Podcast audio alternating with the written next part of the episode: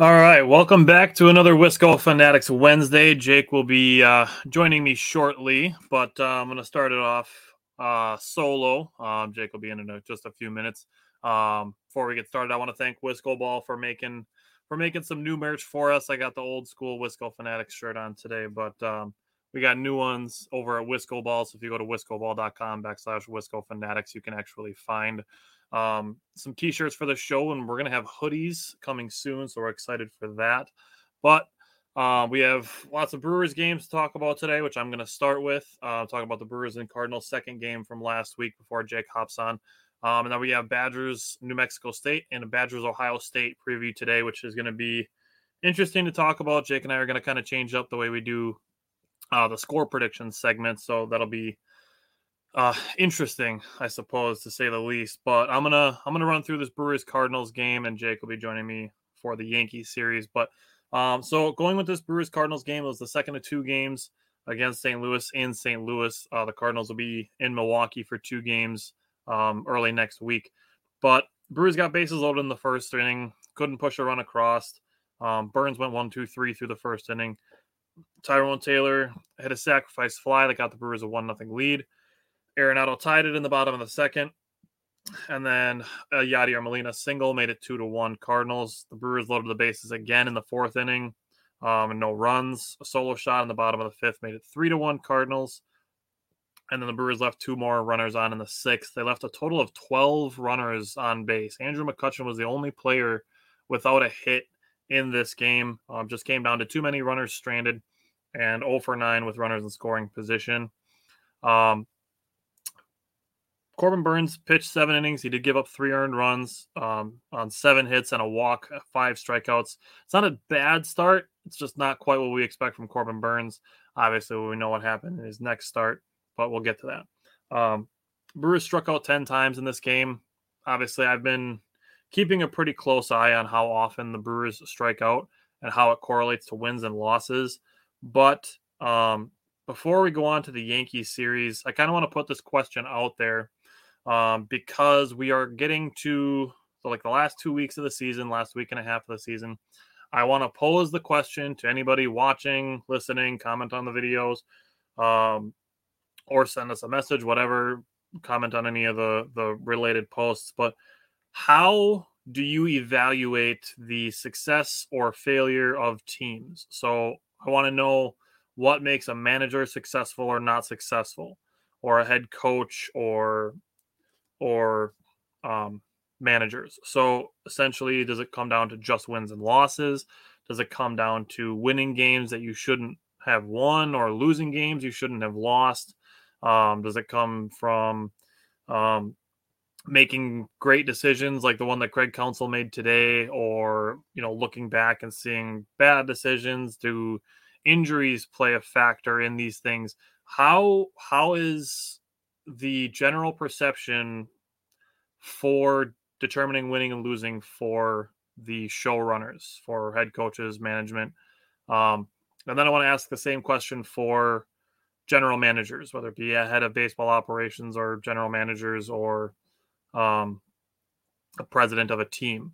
Um, does it come down to getting the right players? Does it come down to trade deadline acquisitions or trade deadline not acquisitions, which I think is important to discuss this year with David Stearns not making uh, moves at the trade deadline for the Brewers because it resulted in um, not paying for players who aren't who aren't performing well. Uh, it's something I, I've brought up. Um, Simon Jake will be on shortly. He said to give him 10 minutes, and that was five minutes ago. So I expect Jake to be on in a, in a couple minutes here. Um, but I want to put that out there. And then when it comes to players, so when it comes to players, does it matter just strictly production? Does it matter about being better than average, um, better than league averages, or um, does it come to outperforming salary or um, not dealing with injuries? Because we know Jake and I say one of the best availabilities or one of the best abilities is availability. I just I'm just kind of curious what people's perception is on these things when it comes to uh, success or failure or failure to meet expectations at each of these um, at each of these positions, just because we're going to be coming up to the end of Brewer season soon. Um, and these things are going to be stuff that Jake and I want to talk about in the offseason. Um, we're not going to be talking about whether or not Craig Counsell and David Stearns are getting fired two weeks before the season, and the Brewers just came off a win and they're still fighting for a playoff spot. So, you know, that's something that Jake and I want to discuss in the offseason. So, just want to get people's thoughts on that as we get closer to closer to Buck season, which actually is worth bringing up. Um, the Bucks have their media day on Sunday, so hopefully we can get some some news on the Bucks on Sunday. Um, they play in the Abu Dhabi game. I'm not sure exactly what day that is, but they're playing against the Hawks in Abu Dhabi. So there's their um, training camp can actually start two days earlier, so the Bucks can actually start training camp on Sunday. Um, so actually, that'll be actually that'll be Saturday, but the Bucks media day is going to be Sunday. Um, so hopefully we can get some answers on on Jordan Nwora, uh, maybe what some of the rotations are going to look like at shooting guard and small forward. So that's um, Sunday that that media day is coming up. But we're getting close to Badger basketball season. Um, Badger football season is going to ramp up in a big way starting this Saturday. Um, but we're going to stick with the Brewers. So going to Brewers Yankees game one. This was probably probably the best game of the last week. Um, Yankees jumped out to a real quick five nothing lead. Uh, basically, Hauser didn't have his best stuff. Um, ended up giving up four walks in his three innings pitched, four walks and seven hits, um, four earned runs, five runs total. Only had the one strikeout, which isn't really his thing, anyways. Um, so the Yankees grab a quick five nothing lead in the first two innings. Brewers cut it to five three in the bottom of the second. Um, actually, in that first inning as well, the Yankees stranded the bases loaded. Um, Willy Adames tied Robin Yount's shortstop record on Robin Yount's birthday. it's just it's one of those things where it's like, man, baseball. Um, so a ground rule double by Willy Adames again. Um, opposite field ground rule double, which I think is worth mentioning because I keep bringing up um, opposite field hitting is something that potentially could help the Brewers. Um, and a sacrifice fly by Rowdy Tellez tied the game at five.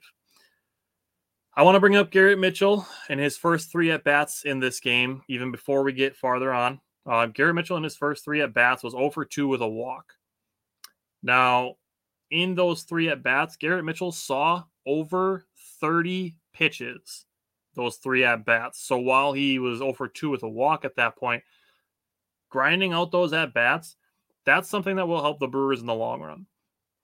Um, not necessarily only for Garrett Mitchell himself, but seeing more pitches, kind of capitalizing and waiting on those mistakes, um, and just not striking out just for the sake of you know swinging at bad pitches. Um, one of the other things that I talked about was if the Brewers could strike out less, would be by defending the strike zone with two strikes, um, and that's something that Garrett Mitchell was doing. Like I said, those 30 pitches in those first three at bats. Um, Omar Narvaez had his first multi-hit game since July 30th um, in the first game of that Yankees series. Granted, he spent some time on the injured list, but it's good to see Omar Narvaez bouncing back. He's a guy that could, if he gets hot, really help the Brewers as they they're in this playoff push. Uh, Strzelecki and Topa and Hoby Milner all pitched scoreless appearances. Brad Boxberger uh, threw a nasty, nasty changeup to strike out. Um, I'm not even, I don't even remember who the third strikeout that he got was, but a one, two, three, seventh inning. And getting to the eighth inning, I want to give Craig Counsell credit for this eighth inning because Aaron Judge, um, dang, I don't remember who the second batter in that order was. And then I think it was Giancarlo Stanton. I think it was Aaron Judge, Giancarlo Stanton, and oh man, I don't remember who the third batter was, but it was top three in the Yankees order starting in that eighth inning. Um, and Craig Counsell decided to go with Devin Williams in the eighth inning instead of the ninth. Um, greetings from Greece into Milwaukee and all in the state of Wisconsin. This is this is cool when I see this. I think this is really cool to see that people from Greece are watching the show. It's really cool. Um, I get a kick out of that. Um, I'm sure Jake will too. What up? We got greetings from Greece again. He still hasn't told oh. us his name. We asked I remember him watching a, a, while back, and we were we wanted to know how to pronounce his name. But yeah, right now he's the guy from Greece, which is cool that somebody was watching our show from Greece. you know what? I, I that's not a bad nickname. The guy from Greece. Greece sounds like a cool place to visit. You know, so I, I'd be okay with that nickname if I was from Greece. All right, so right now I'm at the I'm at the eighth inning of the first game of the Yankee series. I talked about the first, the last game of the Cardinals, um, two game Fuck. stretch there. But- anyways. Yeah, pretty much. Um, so Devin Williams got two strikeouts versus the top three in that order um, from the Yankees, and then Garrett Mitchell Yep. played hero, got that rocket right back up the middle, um, and won the game for the Brewers. So I want to give I want to give you a chance to give me your thoughts on the first game of that Yankees series because that was arguably the best game of this of this last week. Um, Taylor Rogers did give up a one run home run um, that tied the game at six, but um, yeah, we'll, we'll put we'll put Minute Maid on the sponsor list. Um, Hey, you should. I love that shit, man. hey, while you're while you're talking about this game, I'll write it down. Um, so Rogers gave up a run to tie it that brought the game to the bottom of the ninth. Um. But being down five nothing and coming all the way back to win seven to six, completed the largest comeback of the season for the Brewers. Was a five run comeback. So, um, I gave all my thoughts. Go ahead and give all your thoughts on the first game from that Yankee series, Jake. Uh, yep. So keynotes from this game. You just covered it. Down five to zero to come back against a team like the Yankees again shows the potential of this team. Um, Garrett Mitchell with a big time hit. You talked about that. Uh, Renfroe, Adames, and Narvaez all had doubles in this game on top of the home run from Adames. Um, Adames was straight up point blank period. He was an RBI machine this week. Um, he's I got- still I got, some stats. If Christopher's watching, he's gonna enjoy me. I'm gonna be the stat man today. he's yeah, he's absolutely on fire. Um, Tellez stayed hot, stayed hot. Um, actually, I thought Justin Topa was very good in this game for the spot that he was put in. He was put in a couple spots, and he looked electric. Um, he struck out um, the you know pretty soon the new home run king in the AL, uh, Aaron Judge, uh, in a pretty big time moment. He kind of walked it off like I do this. Um, but yeah, the Brewers were very, very good in this day. Uh, it was my first day uh, up on Washington Island, so that was a lot of fun for me watching the Brewers win on a boat. I was watching on my phone on a boat, so that was that was fucking sick. That's all I'm gonna say. I just, Uh, that just made me think of Lonely Island immediately. uh, I No, I still think the thing that stood out to me this game, aside from the largest comeback of the season, was Willy Adames hitting the the tying the Robin Yount record tying home Mhm. run on Robin Yount's birthday. oh Um, yeah. I thought that was cool. Uh, you know, I don't. I'm not for sure, but I think a little piece of my dad died when he saw that. I know that he's going to appreciate, you know, what Adames is doing, but you know, you got to think about the era. Robin Yount was really like that first guy, you know, for the Mhm. Brewers in my dad's era. You know, he was a young kid. He was the prospect. And he was he's probably probably still the best player on in our history of our team. I mean, it's pretty good debate uh, for how good he was, how many hits he has, you know, the totality of his career. But I think a little piece of my dad died Diving when he saw that. diving catch to save the no hitter. True, true. Yeah, I don't think you get a big argument from that. No, I don't think so either. All right, let's go to game two of that series. Oh, game two was Woodruff absolutely just flexing his muscles. Um, he was every bit of Cy Young Award, you know, candidate that you could be in this game if you're Woodruff. Uh, eight innings pitched, five hits to one earned run, one walk with the ten strikeouts. He was absolutely phenomenal. He's he's fuck he's rocketing up on that double digit strikeout list in Brewers He history. is. Like Corbin Burnes took over that top spot this year, but Brandon Woodruff's rocketing up the order right behind him. Yeah, in this game is the one where he took over Ben Sheets, right? He passed Or- Ben Sheets for fourth. Yep. Yeah, so little piece of me died that day ben because you know I still love Sheets Ben my Sheets. dad. What was like my dad's favorite brewer. You know, you just remember being kids and playing baseball, and you're like, I'm Ben Sheets with the curveball, you know, because he played he played for Team USA, and that was like kind of our Yeah, thing. That was awesome. The Brewers were kind of bad when we were younger. I won't lie. Um, you know, also in this game, Adames, like I said, he was an RBI machine. He had four RBI. Uh, the first game, the second game, he had three RBIs. You know, to get him to 92. Um, Yelly with a home run in this game. Uh, Adames also had a stolen base in this game, and Yelly also had a double. So I mean, everything was working. Devin Williams came in, shut that shit down. Like By the way, it's Devin Williams' birthday, so happy birthday, Devin Williams, Yeah. uh, today. Um, so yeah, this was this was the one where I was looking at it. You know, you're looking at the pitching matchups, and you're like, yeah, we need to get this one so we can get the series win because I really didn't feel confident going into to Sunday. You know, Jason Alexander versus their ace Gerrit Cole. You know, I think we pissed them off a little bit because of what happened. But to hold that to hold the Yankees to one run, and I know that they've had a lot of low scoring games, but they've had a lot of high scoring games. Mhm. You know, that lineup is no joke. So for Woodruff and Williams to only use two pitchers and hold them to one run, that is definitely something to hang your hat on. For sure. I mean, Aaron Judge had nothing but compliments to give Brandon Woodruff, talking about how good his fastball is, and then the fact that he mixes in a slider and a changeup and a curveball. Mhm. Mhm. So it's that's just good things for Brandon Woodruff. It's it's good confidence for him. Um, so Woody struck out Aaron Judge to start this game on three pitches. That's how Brandon Woodruff started this day. And like it's you see that first at bat, strike out on three pitches, and it's like, oh shit, it's gonna be one of those days for Brandon Woodruff. And you just get that confidence right away. Yes, sir. Um, so bottom of the third, Willy Adames hit his Brewer record home run. Uh, shortstop. I am gonna say something about Willy Adames later on. Spoiler alert. Um, but it's a lot of credit goes to Willy Adames. Um, Josh Donaldson did hit another solo home run. That dude, he cranks. That's what he does. he can hit. Yeah. Um, so bottom of the fifth, Garrett Mitchell's on first base, and Christian Yelich comes up to bat, and the at bats going on, and and the announcers are talking about it, like, well, wouldn't it be great to see Yelich hit one into the corner and then watch these two run? And he's at, and Yeah. BA is asking Bill Schroeder, he's like, which one are you gonna watch if it happens? And he's like, uh, you know, I gotta be honest, I'm gonna be watching Mitchell. And sure enough, Christian Yelich hits one right down the line and just off to the races between those two.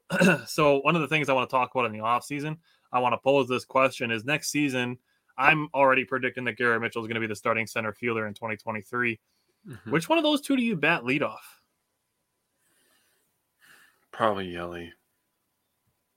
I agree. And you might I'd be able to probably stick. put, With, I'd probably stick with Yelly. yeah, well, you could stick you, and with it being his first full season, you could probably put Garrett Mitchell at nine and almost do the double leadoff hitter thing. But it was just an interesting thought with with the way that those two work with their speed. I might put Mitchell second, and then put Adames third. Because that. Adames can, Adames can hit for for average. He can hit for power, obviously, and he's still got good wheels himself. So you put two fast guys in front of him, you're going to get a lot of RBI. I'm with that. That's fair. It's a good answer.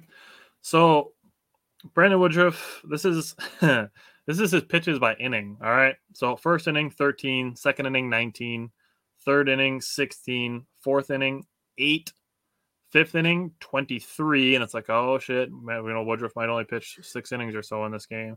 Mm-hmm. Sixth inning seven, seventh inning five, eighth inning ten. So the sixth, seventh, eighth, he threw a total of 22 pitches in those three innings, which is less than he threw in the fifth. Damn. the Yankees. Uh, all I can think of is the Yankees started to feel the pressure and they started to swing a little bit more. Maybe they changed their game plan.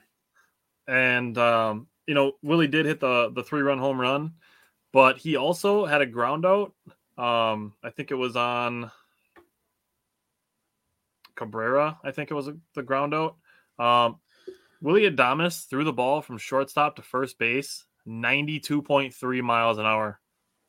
That's pretty good. That's pretty good. Um, so, and I, I talked about this when I mentioned the first two games that I mentioned. Um, the Brewers eight strikeouts in this game, only eight. That's right around their season average, but um, a low strikeout total and a win for this game. So that correlation kind of sticking around. So let's go to the third game of that series. Kind of a weird game out of a, a really back and forth game. Um, Anthony Rizzo came off of the injured list and essentially had his best game of the season. He had been batting like I don't know 218 or something like that, and then he Mhm. ended up being like four for four with a home run in this game. Um, Brewers got to strike him out, throw him out, double play to end the first inning. Kolten Wong got the scoring started with a two out, three run home run. Actually, had two walks dri- uh, drawn before that, and then the three run home run by Kolten Wong. So, you know, drawing those walks with two outs is important, obviously, because it ends up scoring the runs. Mhm. Um, Tyrone Taylor hit a two out solo home run, so that's four runs scored with two outs to start this game. Um, Luis Urias made a really good defensive stop. Kolten Wong just didn't have his foot on the bag, ended up being an error. Um, and then following that was a broken bat single that led to more runs, and then another single gave New York the lead. Um, Then the Brewers get second and third with one out. Rowdy Tellez and Hunter Renfroe both strike out on high fastballs. It's tough. It's tough. That's just what it is at this point of the season. Yeah, there's not there's not a lot of you know what can the Brewers do to improve. Like we've we've talked about the same things, and pretty much at this time of the year, we're just looking for execution. Yep. So you know, there's not there's not a lot of time for making changes anymore with 13 games to go. Um, so at this point of the season, it's just down to execution. So Yep. um, probably not going to beat the what to improve drum super hard for the rest of the baseball season. Um, there will probably be more improvements to discuss with the Badgers as they get more games into their schedule. But um, at this point of the season for the Brewers, it's just about execution. Um, you know, it was a rough day for Keston Hiura. He had trouble laying off the high fastball as well. Um, Rowdy Tellez did hit his 31st home run. Uh, he was 0 for 11 in that series before hitting that home run. Um, so New York got two more off of Trevor Kelly in the ninth. Brewers got two back in the bottom of the ninth. Um, off of the Yankees closer, which I think is worth mentioning just because they're obviously facing the best pitcher in the, the Yankees bullpen. Um, Jace Peterson came in on a pinch hit and hit a two run ground rule double. Kolten Wong finished with three hits. Tyrone Taylor finished with three hits. Willy Adames had two hits. Um, the Brewers left eight on base, and then they were four for 15 with runners in scoring position. Um, We had the bases loaded too, bro. In the bottom of the ninth. Yeah, Hiura missed his pitch. He gave did. him one low because Hiura likes them low in the zone. He gave him one low in the zone and he swung out of his goddamn helmet and was like, You missed it, Keston. He, I bet he, he didn't think he was getting that because you said he was struggling with the high fastball. yeah, the Brewers struck out 13 times in that game. Yeah. And I was like, I was like, oh shit, we might got the juice today. I know. I'm like Luis Urias came up to bat, and I'm like, he can ding. He can. He Yeah. can hit dingers. Like Yeah. you know, just call one time. Come on, Luis. And obviously, it I didn't mean, the guy, that the guy's but- throwing gas. He's hitting 100. So all you got to do is just make solid contact. The ball's going to fucking fly, you know? But it is what it is, man. I'm happy that they took two out of three from the Yankees. Um, you know, my dad was talking because I, we went up, uh, went up to Door County uh, with my dad. My family went up with my dad. And obviously, I'm watching all the games with my dad. And I don't get this perspective all the time, you know, just, you know, talking with somebody about the game because I'm with my family. My family doesn't watch baseball. I don't get it with any other sport either. You know, they don't talk sports with me. So it was kind of nice to just kind of get that other side of it. But anyways, my dad was talking and he was like, watch all the people jump back on the bandwagon after they take two from after they take two from the Yankees. If they take two from the Mets, which obviously hindsight, but he said if they take two from the Mets, oh, everybody's gonna be back on the bandwagon. And I was like, isn't that annoying, man? He was like, yeah, but you can get away with it. Social media. Yeah. That's where we would just encourage encourage the optimism just all the time. I mean, it costs you the same amount of energy as pessimism, except it's better for your mental health. Um, it, it really is.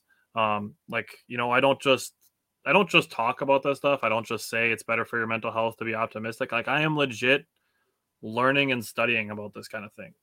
Um, like I really wanted to I've kicked around the idea of possibly doing like a 15 minute show one day a week just talking about the ways that a, a more positive mindset can actually positively influence your mental health Mhm. um and kind of relating it to sports and not actually talking about anything sports specific um so you know if you're watching or listening and and would you know would enjoy that perspective let me know and i'll i'll keep working on it but i'm not just saying to be optimistic just for the sake of what have I heard?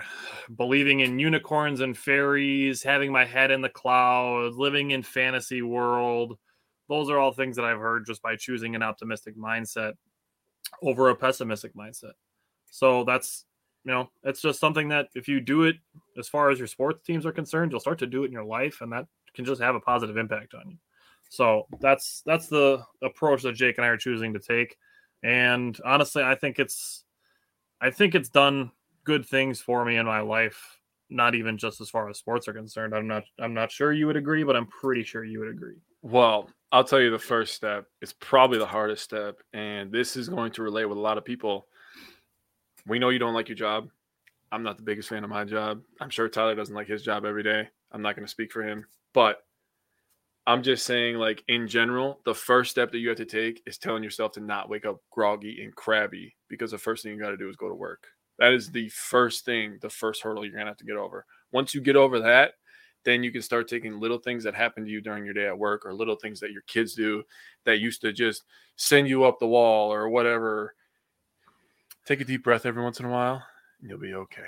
Tim, Tim loves his job. Tim loves his job. Tim, where do you work, man? Because I'm trying to I- love my job. I've been thinking about this a lot, and I just kind of want to give you know a small a small thing. So this is this is just the one thing that I would suggest to start with. Mhm. Um, like I know Matt's talked about this a lot. You know, that's something that he's working on. Like Jake and I don't have this down 100 percent of the time all the time. You know, we have we have times where you know things frustrate us and stuff like that. We're not 100 percent.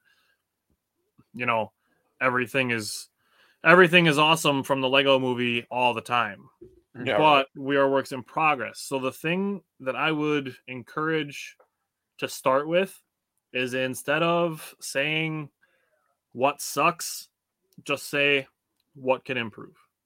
yeah. It's a it's a super easy thing that that's something that can help you start changing your mindset and uh, not just sports but life. So um, that would be that would be my suggestion for a place to start. Uh, let's go to Yankees, Yankees and Mets. I don't give a shit about Yankees and Mets playing against each other. I hope they both lose. Let's go to Brewers and Mets. More New York, Brewers and Mets. lovely. Well, I'm sure Tyler's going to talk a little bit about the trolls after this game. So, Corbin Burnes started this game. Uh, he gave you five and two thirds, seven hits. He had five earned runs on his head, one walk into four Ks. So, not typical Corbin Burnes. Um, Cousins pitched in this game, one and a third, a hit, no earned runs, a walk, and two Ks. Justin Topa had his one blemish for the week. Otherwise, he was very, very good this week. Um, one inning pitch, two hits, two earned runs, two walks, and a strikeout. Strzelecki was very good, no earned runs, two Ks. um, Tellez with two RBIs on a homer, and Yelich had two doubles in this game, got him to 25 in the year. So that's that's pretty he broke good, a actually. perfect game too. Yeah. Oh yeah, I forgot about that. Um, Yeah. But you know what? After losing the last game of the Yankees, excuse me, and then losing this one, people were kind of like, "Oh, our season's over. Our season's over." It's Mhm. it's not over. It's still not over at this very moment. We don't know what's going to happen. Dude, Matt Padres Scherzer is an five games in a row. absolute stud. He is. He absolutely. He's he's one of the. Okay, this is going to be interesting, Kyle. You kind of just reminded me of something. You know how people use superstar way too lightly? They use Mhm. that label way too lightly in the NBA. Yep. I feel like people use the word ace too lightly because the the the best pitcher on your rotation is called your ace, right? Right.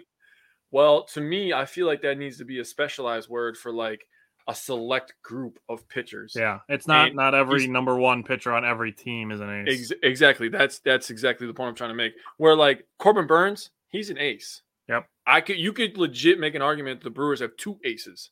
Yep. You know, Woodruff. Uh you can make an argument. I mean, the Mets have two aces. That's not even up for an argument. Yep. Um, you can look at you know the Dodgers and there's a lot of teams that have good pitchers, but not every te- every number one pitcher is an ace. So that's just what I'm gonna say. But he's definitely an ace. That's end of that discussion. He's so, you know, he had a perfect game through six innings and was taken out because he just came off the injured list. Uh-huh. I wonder how many Mets fans were freaking out the way the Brewers fans were when Freddie Peralta came out when he had a no hitter going. Probably not very much. Well, I don't know. It's New York. Uh, yeah, it's true. It's New York. Um, so Pete Alonso hit a really tough pitch. I give more Mhm. credit to Pete Alonso for hitting the, the a home run on that pitch than I do um, begging on Corbin Burnes for making a mistake. Um, Mhm. And actually, Corbin Burnes credited the Mets for the adjustments that they made as they got through their order. Um, you mentioned Christian Yelich with the two doubles and Rowdy Tellez driving driving in the only two runs. 13 strikeouts as a team again this game. So, you know, those things they matter. Um, what I was excited for most in this game is that Jake Cousins was back. He pitched an inning in the third, scoreless, had a walk, a hit, um, two strikeouts, and no runs. So I'm happy to see Jake Cousins back in the lineup, uh, back in the bullpen. Um, what's up, Dan? Um, so that was that was the most encouraging thing for me. Um, now listen, after this game, spending time on Twitter, seeing how quickly, like, I, you know, I get being frustrated. I get it.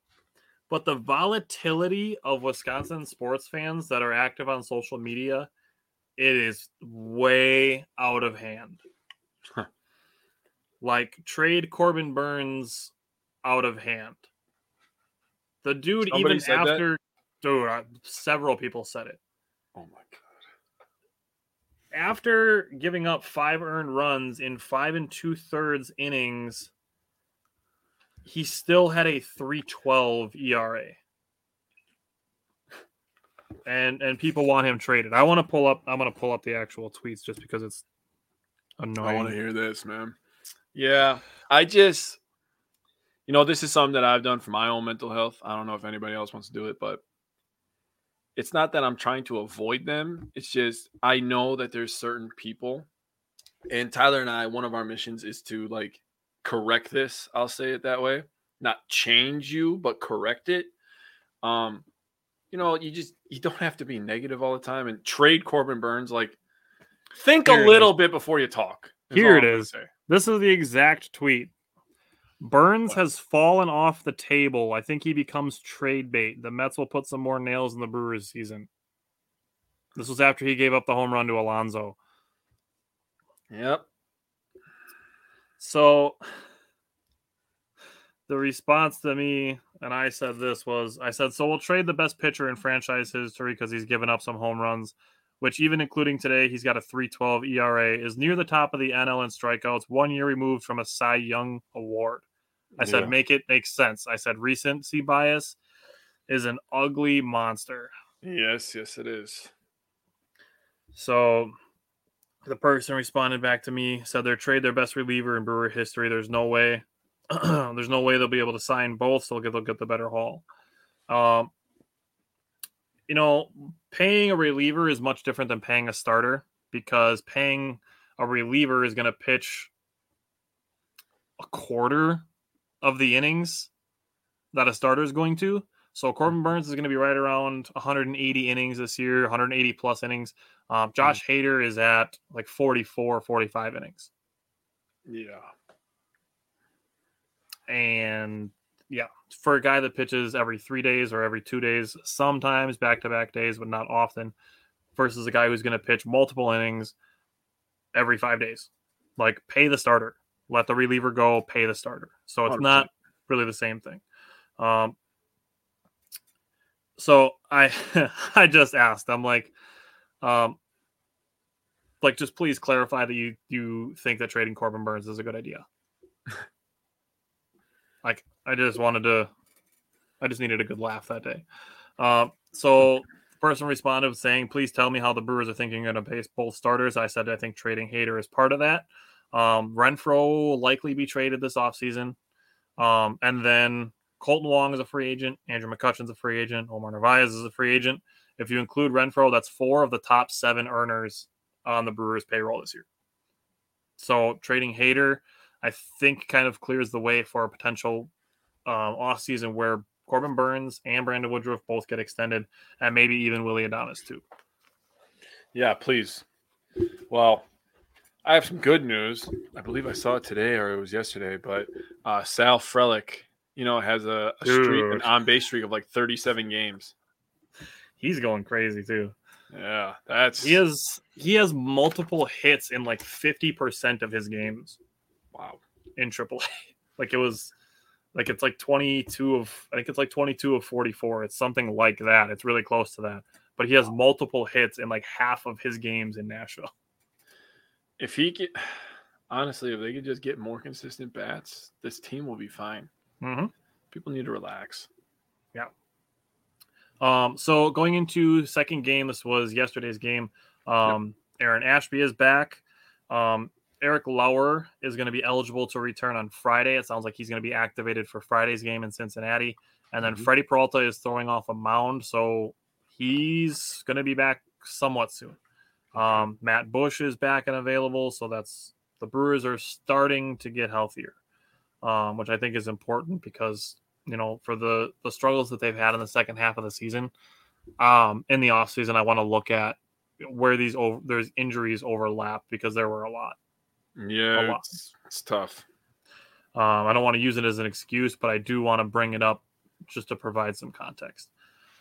So let's go to the second game of that Mets series. What did you see in that game last night? Uh, I'm gonna give a shout out to my uh, girlfriend's sister and her family. They were at the game last night. Uh, it was her first Brewers game. Too bad they couldn't see a W. Would have been nice. Um, like you said, Ashby was back. Two innings, one hit, no earned runs, two walks, two Ks. Strzelecki and Milner had the same line, one and two thirds. No hits, no earned runs, no walks, and a K. Uh, Boxberger gave up three earned runs. Happens. Uh, Rogers gave up four earned runs. Happens. Sucks. Uh, Matt Bush was back, like you said, two Ks, no hits, no earned runs, and Suter had zeros across the board. Uh, RBIs, McCutcheon and Narvaez um, had regular RBIs, I like to call them. Adames and Wong had two out RBIs. We had three of them. Uh, Adames Nice. with two and Wong with one. Um, and then doubles, McCutcheon, Wong, and Adames had two doubles last night. Got him He had, he had one to each way too. He had one regular double and we had one opposite field double. you know what? I kind of feel like like pat myself on the back a little bit because I called him going crazy at the end of the year, like, like a month ago. Now, if they could just get into the playoffs and it's and he's the reason, I'm gonna be the smartest man on the planet for like You- 15 seconds. You should call that for like the rest of the players too. I really wish I could. Like Um, if if the Brewers could find a way that Rowdy Tellez, Luis Urias, and Omar Narvaez all get hot at the same time, like Brewers would be in real business. we need Ren, we need Renfroe and probably Tellez to get on fire with Adames. Maybe we can just win a bunch of games in a row. Who knows? The Padres could lose like four games in a row. The Phillies aren't safe. Phillies. The yeah, I Phillies know. are not like the safe. Phillies. Phillies could lose a couple games in a row. I mean, you never know what's going to happen. It's baseball. It's crazy. They play a lot of games. Uh, malnutrition, you know, sets in. Your legs get a little tight. I mean, pressure. Uh, the, Pressure, yeah. the Brewers might be able to still sneak in. You never know. They're You not don't done gi- yet. You They're don't give up. You don't give up. I'm one of those people, man. Right here, man. The ticker, the heart. I don't ever give up. If I'm gonna get last place and I'm in a damn race, I'll tell you what. I already know I got last, but my heart will not let me quit. I'm gonna finish that goddamn race, Mhm. and that's exactly what I want to see from the Brewers. Whenever your team's getting their ass whooped, I just want to see heart. Okay, the Packers, week one, I didn't see a lot of heart. I won't lie to you. Um, they got their ass Well, whooped a little bit, and they gave Matt up. LaFleur said it after that that he questioned the energy and the effort. So I, I didn't see any heart there. You know, we, you watch Giannis. The Bucks could be down by 20 points. That guy does not give up, and that is the damn reason he's probably my favorite athlete to this day. Like right now, because he doesn't give up. He's he's always right here, man, and that's the reason that I love him, and that's what I want to see from the Brewers. So, as a fan, Yeah. you know, Andy Herman talked about it with Packers fans. I'm going to talk about it as Wisconsin sports fans. We can be better. Do not give up. We're we're right there. We're still literally right there. We're still right there. Mhm. It's not it's not like we're eight games behind and it's totally out of the question. We're right fucking there, man. yeah, So I don't want to hear That's- none of this giving up shit. It's bothering the hell out of me. I mean, there's even if even if you want to give up, just wait two weeks to give up. Yeah, for real. You only got two more weeks left of the season. Yeah, There's 13 games left. Like if you want to give up, just wait 13 more games. Like And you won't and you won't catch like I Jake told I. Yeah, you won't catch Jake and I giving up on it until they're mathematically eliminated. Yeah, man. And even when they Until do, then, they're still in it. yeah, Weird shit happens in baseball all the time. true that, man. It's really it's honestly baseball I think is the only sport where you can have it like happen like 10 times a year where something happens that hasn't happened in like 100 years. Yeah, man. That is it is one of those. It is definitely one of those. Um, so baseball is a weird sport like that. Obviously, the Brewers have had weird things happen to them. They've done weird stuff. Um, Mm-hmm. so the second game of the series, um, Ashby went once through the order. I think that was probably the plan with him. um, Mhm. strictly because he didn't have any rehab appearances. Mhm. Um, I saw later on when people are questioning, you know, when Boxberger and Rogers give up runs, they're like, oh, why did they pull Ashby so soon? Like he Uh-huh. didn't have any rehab starts. So he went once to the order, two innings, um, had a lot of traffic on the in the first inning and got out of it. Um, and That's then had my girlfriend's sister's boyfriend inning. there. Your girlfriend's sister's boyfriend. Yeah. Justin, Math is our friend. Yeah, for sure. that's what I'm going to the Badgers game with in, on the first. nice. Well, man? Um. So yeah, like until they're mathematically eliminated, like what's the point of being pessimistic instead of optimistic? It costs you the same amount of energy. Um. So the Brewers grabbed a three-run lead in the bottom of the second, a four-run lead in the sixth inning, and then the Mets scored seven unanswered. Um. Listen, fact of the matter is, the Mets are actually a very good offensive team They are. a team that really they don't strike out very much either. Um, they've invested in their offense. Obviously, guys like Francisco Lindor and Pete Alonso um, highlight that order, but they got Mhm. they have a lot of contact hitters, which you know kind of worked into Houser's favor a little bit today. But we'll talk about that in a 2nd Mhm. Um, so Boxberger had the hit by pitch, a single and a home run. Pete Alonso again. Um, the Brewers had actually retired 14 consecutive batters before that. Um, now, I've seen it, it gets down to like a ridiculous point at some point. So I've seen people saying, you know, we need a DFA Boxberger, let him go, whatever. Mhm. Um, all he does is give up home runs. That was actually only the sixth home run that Boxberger has allowed this entire season. That's not bad, actually. Um, actually, was the first home run that he has given up since August 28th. Mm. So he basically gives up a home run like once a month. Mhm. Like you know, relievers aren't perfect. Obviously, you know Taylor Rogers show it. Um, to me, the thing with Taylor Rogers, he just couldn't get his slider to bite. Like you see all the oh, you know, I don't remember if it was Narvaez or Caratini catching at that point, but every time you know they're setting up somewhere, they have to you know, like yeah. the the hand movement to to get the ball out of the zone. Like that's where that's where Taylor Rogers is aiming. That's not where the ball is supposed to finish. So just I don't know. It just looked like Taylor Rogers couldn't get any break on his pitches, and then you know he ended up throwing one down the middle that got hit out for a grand slam, and the Brewers lost this game last night. Yeah. Um, you know, it's not.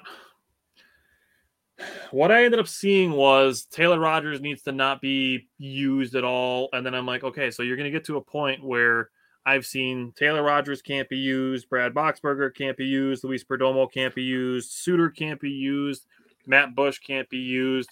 I'm like, at some point, you get to a point where Devin Williams and Hoby Milner are the only pitchers you're comfortable with having in the game. Oh, and think about the first two weeks of the season. People are writing off Devin Williams. So now Hoby Milner's the only guy left in the bullpen. And you know he's given up runs too, so Yeah. he's not perfect. Strzelecki's given up runs. Like you can't just say guys can't play because they have bad games. Do you think the Padres, if they make the playoffs, are going to be like, "Oh, Josh Hader has a big ERA with us. We're not going to use him." Mm, Nope. Like, yeah, guys have rough goals, but that's that's called adversity. You got to play through that. Hell yeah, man. And like I said, this this point of the season, you know, it's there's no more like what can we change? It just comes down to execution. We know what needed to be done. We've talked about it throughout the season. We talked about it coming out of the All Star break. We know what needs to be done. We know what needed to be improved. What needed to be changed. At this point of the season, it's all just about execution. Yep. Point blank period. So today, the Brewers get Trevor Gott back. They send down Jason Alexander. Um, Willy Adames hits a solo shot to give the Brewers a one nothing lead. Um, his 31st home run of the year. Um, Adrian Houser pitched a really good game. He's been doing really well, and I'm really I'm really proud of Adrian Houser the way he's been since he's come back from the injured list. Um, four and two thirds innings, only three hits, no walks. It's very important for Adrian Houser. Um, no strikeouts, which you know it's not a problem. You're getting outs. We'll take outs however you want to get Any get 'em way you can get them. um, and no runs. Uh, Hoby Milner finished the fifth inning. Trevor got back from the injured list, pitched a scoreless sixth. Brad Boxberger of you know Tuesday infamy pitched a scoreless seventh. Suter pitched a scoreless eighth, and then my guy Jake Cousins pitched a scoreless ninth inning. Um, shutting out the Mets, that's not a small feat. Like that's that's we just talked about it with yesterday's game. Like the Mets have a good offense. Mm-hmm. shutting the Mets out, that's you know something to be proud of to take momentum into Cincinnati. So Garrett Mitchell had two hits and a sacrifice bunt. Um, so Garrett Mitchell lays down a sacrifice bunt after Tyrone Taylor hits a, a little flare single into center field to drive in a run. So the Brewers have first and second with nobody out. Mm-hmm. Tyrone Taylor bunts the runner, or Garrett Mitchell bunts the runners over, brings up Christian Yelich. He strikes out, brings up Willy Adames. They intentionally walk him, and Craig Counsell, just a master class, puts in Mike Brosseau to pinch hit. Um, yeah, Chipotle diet for Christian Yelich. Um, one of the fun facts for Christian Yelich the other day was that he ate uh, Chipotle like 142 days in a row when he was in the minor leagues. That's insane. um, um, but brings in Mike Brosseau to go with the left-handed pitcher. Um, New York brings in a righty to face Brosseau. Brosseau punishes him anyways and hits a pinch hit grand slam. Now listen to this. Mike Brosseau as a pinch hitter is nine for 15. That is a 600 batting average That's insane. as a pinch hitter. He has three home runs and 12 RBI and Wow. hit a grand slam on an 0-2 pitch. It was the sixth pitch that he saw in the at bat. Was He down ready. 0-2 and hit a grand slam. And two outs in the inning. So 0 2 And and two two, outs, yeah. We were down to our last strike of the inning. loaded, yeah. Wham. That a baby. Um. So yeah, what did you did you see any of today's game, or do you have any thoughts that you wanted to to throw out there with? Um, I was following along with it, and I thought you used the mo- the perfect word, but you used it in the last game. You talked about adversity, and Hmm. Adrian Houser is definitely a guy that faced that this season. You know, earlier in the year, me and you were kind of like, "Oh my god, like is Adrian Houser washed?" You know, me and you were kind of asking that question, and we were like, "He is he hurt? What's going on?" Well, then he did actually get hurt, and he's come back and he's been phenomenal. So. I agree with you on giving Adrian Houser a lot of credit. Uh, he threw 74 pitches today, so that's good to see. Um, Hi. I um, Milner again, and it's it's good. I love seeing when guys give up runs and they come back the next day and then they just shut them out, like Boxberger did. That's Boxberger, yeah, for sure. that's a sign of a professional. You know, to be completely honest with you. You know, a young guy that get that gets shelled one day may come back and get put into the game the next day, and he may get shelled again. You know, because you got to you got to learn to just let that shit go. You know what I mean? Uh, Yeah. I mean, if you ask Jameis Winston in the NFL, he's probably pretty good at that because he gives the ball to the other team a lot, and he still goes out there and still hucks it. he's the best at that. Um, I just wanted to give a shout to James if he comes in here and he see, and he hears that. 'Cause he believes in Jameis Winston for some reason blindly. Um, but no, Uh, I was good to get another win, like you said, stay alive. So we'll see what happens, man. We're gonna I be mean- scoreboard watching. Listen, so going into this this New York stretch where we're talking three games against the Yankees, three games against the Mets, what would what would your best case scenario have been going against two of the best teams Well, in their respective leagues? I originally said that if we take four, we'll be in the playoffs. Obviously, we took three, so there's still a shot in my mind that we could still get into the playoffs. Obviously, best Yeah. case scenario would have been taking two out of three. I'm not going Right. to say winning all six because that's impossible to think that way.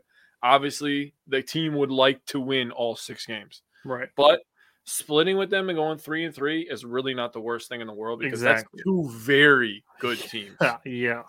Very. Th- there could be an all New York World Series. There legitimately could. Oh, I, I could see it. But it would be, That'd be gross.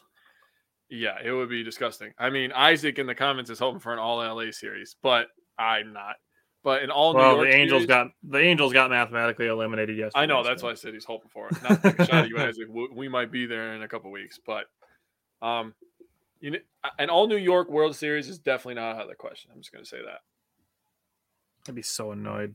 I would. The Astros are probably making the World Series, and it's probably going to be the Dodgers. But Yeah. I don't know. I don't, I'd mind. almost You rather see the Braves repeat than the Dodgers being. I was gonna say the Braves. The Braves, man, they're so good. They got they got the hitters, they got the pitchers, they got it all, man. The Braves are set up to be really annoyingly good for a long time. Yeah. Well, better the Braves than the Cardinals. True that. Cardinals are going to have two of the top three MVP candidates. Angels are fishing. Astros are going to bring out the trash cans. Yeah. You know, I'm I'm not a fan of the Astros either. They used to be in our division. Um, so I remember a lot of games uh, against the Astros as a kid. Man, they I were used to bad for a long. they time. were really bad. I used to love watching us play there because I love that ball, the ballpark with the freaking the train on top and shit. I forgot who it was, but somebody on the Brewers just absolutely almost hit the train when I was a kid. But I used to like playing the Astros, so I'm not I'm not a fan of them. They were in our division, like I said. But Verlander is undoubtedly one of the That top dude, three yeah. pitchers in him and right him now. and Scherzer. I think are in the same boat. They're like the the father time pitchers. Yeah, Justin said I threw up in my mouth a little bit thinking about an all New York World Series. Yeah, I think we all did. Hey, Can you imagine just all of the annoying like social media posts that would come out of that? Oh God. dude, New York is bad, man. Like, I'm so happy the Knicks always suck. Um, the Yeah, Giants are got- actually Yeah, but now the now the Nets are in New York. yeah, they suck. Dude, They got you they got all this talent. Dude, there's freaking New York fans already putting the Nets in the finals again. Okay, let them do it. I don't care. We oh got my the god, I'm freak. so sick of this on paper bullshit. Oh, the Nets, the they have this guy, this guy, this guy, and this guy. Cool. Have they gotten out of the second round in the last three years? They didn't get out of the first round last year. Exactly. Ooh, Ben Simmons wasn't healthy. You had James Harden the year before. Literally you had Kyrie, had James Ke- Harden, and Kevin Durant on the same team. Dude, you still had Kyrie and KD. There's no, absolutely no way you can get swept in the first round. Absolutely no way. I don't give a fuck what you say. I don't care about none of that. Dude, losing in six or seven to the team that ended up in the finals. Sure. That's Swept. exactly that's that's the point I'm going to make about Giannis. Swept. Giannis was damn near alone. I mean, I know we had Jrue Holiday and we had Bobby. We had our squad other than Middleton, but not having Middleton is humongous just for people who don't watch basketball. Yeah, Um, Giannis going seven, you know, with that roster against the Celtics, like you said, that went to the finals, is the reason that I jumped him over KD because KD Oh, yeah. got swept Yep. and he he looked like a little bitch in some of those games. I'm just gonna be He, yeah. straight up. He was getting bounced around, bro. He couldn't handle the physicality. Yeah. I, that's why I love the playoffs so much, dude. The NBA playoffs, Yeah. That's good and stuff. I know I'm gonna be, I might be biased because I love NFL playoffs too. But to me, NBA playoffs is just like it might be the best playoffs in my life. you just you get so much more. yeah, I you really do. You get you get more of you know obviously you get more series, you get more games, but um, I like watching the NHL playoffs as well. Um, like Major League Baseball playoffs, it feels like there's such high tension for such a low a low pace game that makes Mhm. it feel kind of weird. Yeah, But um, I don't watch hockey. yeah, Simon said NHL, dude, you should. It's fun to watch even if you're not a fan of it. Like, dude, but I will say, Simon, NHL playoffs. I will say that there's nothing better than Olympic hockey. Wow. Oh my god, that is shit. Oh, it's so fun to watch Olympic hockey. I try I to get still remember hockey, it's just I 2012 when. TJ Oshie was doing all the all the shootouts and just just goal after goal after Yeah, goal after that. goal, like so nuts. Um, but yeah, like NBA playoff like, playoffs are just fun just because everything has so much more meaning, you know. Yeah, the- Um, we the go through whole 162 season. baseball season, and then it's like, all right, now these are the games that matter. And you know, the NA, you go through the NBA, the long season. You know, we, we talk about the dog days of basketball, those January through March months. Um, and then you start getting into April. It's like, all right, here we go. We're getting ready for the playoffs, and then the playoffs are here, and then it's, you know, yeah, it's- man. it's fun. I love when they're like hyping up the game on the TV. You know, like you said, the dog days of basketball. And it's like, say it's the, you know, just because Isaac's in here, and the Lakers are competing for like the two seed, and the Bucks are competing for the one or two seed. And you know, they're like, oh, the Bucks versus Lakers on TNT. I'm just like, I'm amped, but like I'm not amped because I don't give a shit. You know, because like I just want to play KD in the playoffs so Giannis can beat him, so people can stop saying that KD's better than Giannis because he's not. Can ah, You know what's you know what's worse? why do like- people take shooting so important? Yes, I understand that it's important because of you know Steph Curry, but Yeah. just because KD can shoot, that does not make him better than Giannis. Giannis just- still scores. Like It's scoring is scoring. Shit pisses All right. me off.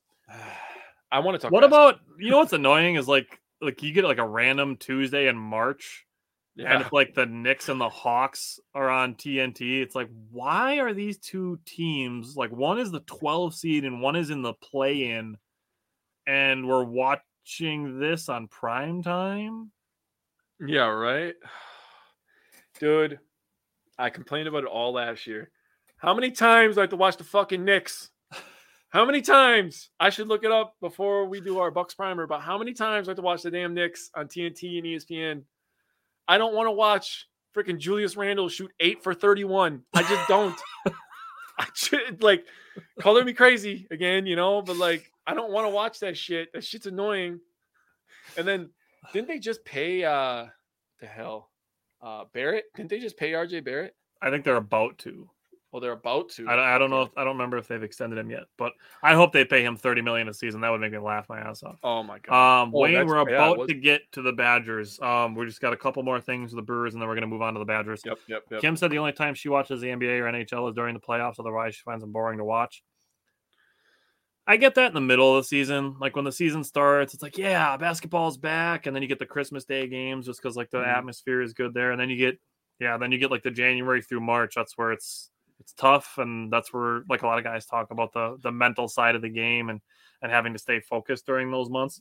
Um, That's where and the teams grow the NHL though. yeah, and NHL is almost on the exact same schedule. They just start like two weeks sooner.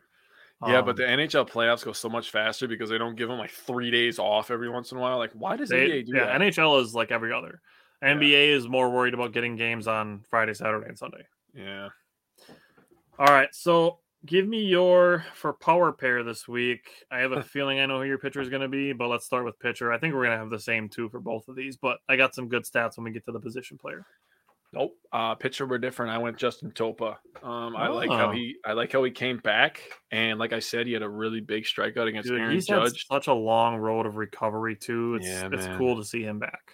That's part of the reason why I felt like his impact on the game and um his presence in the locker room was kind of a big thing, you know. And like I said, he had the really big strikeout against Aaron Judge in that game, which was an important game. All of them have been important for a while. So Yeah, you know, like it. Justin Topa and you know, he had three innings pitched. He had the one bad outing, like I said, where he gave up two earned runs and his his one inning pitch. So it makes his numbers look a little bit worse, but overall he was very good. He had two good outings and one eh outing.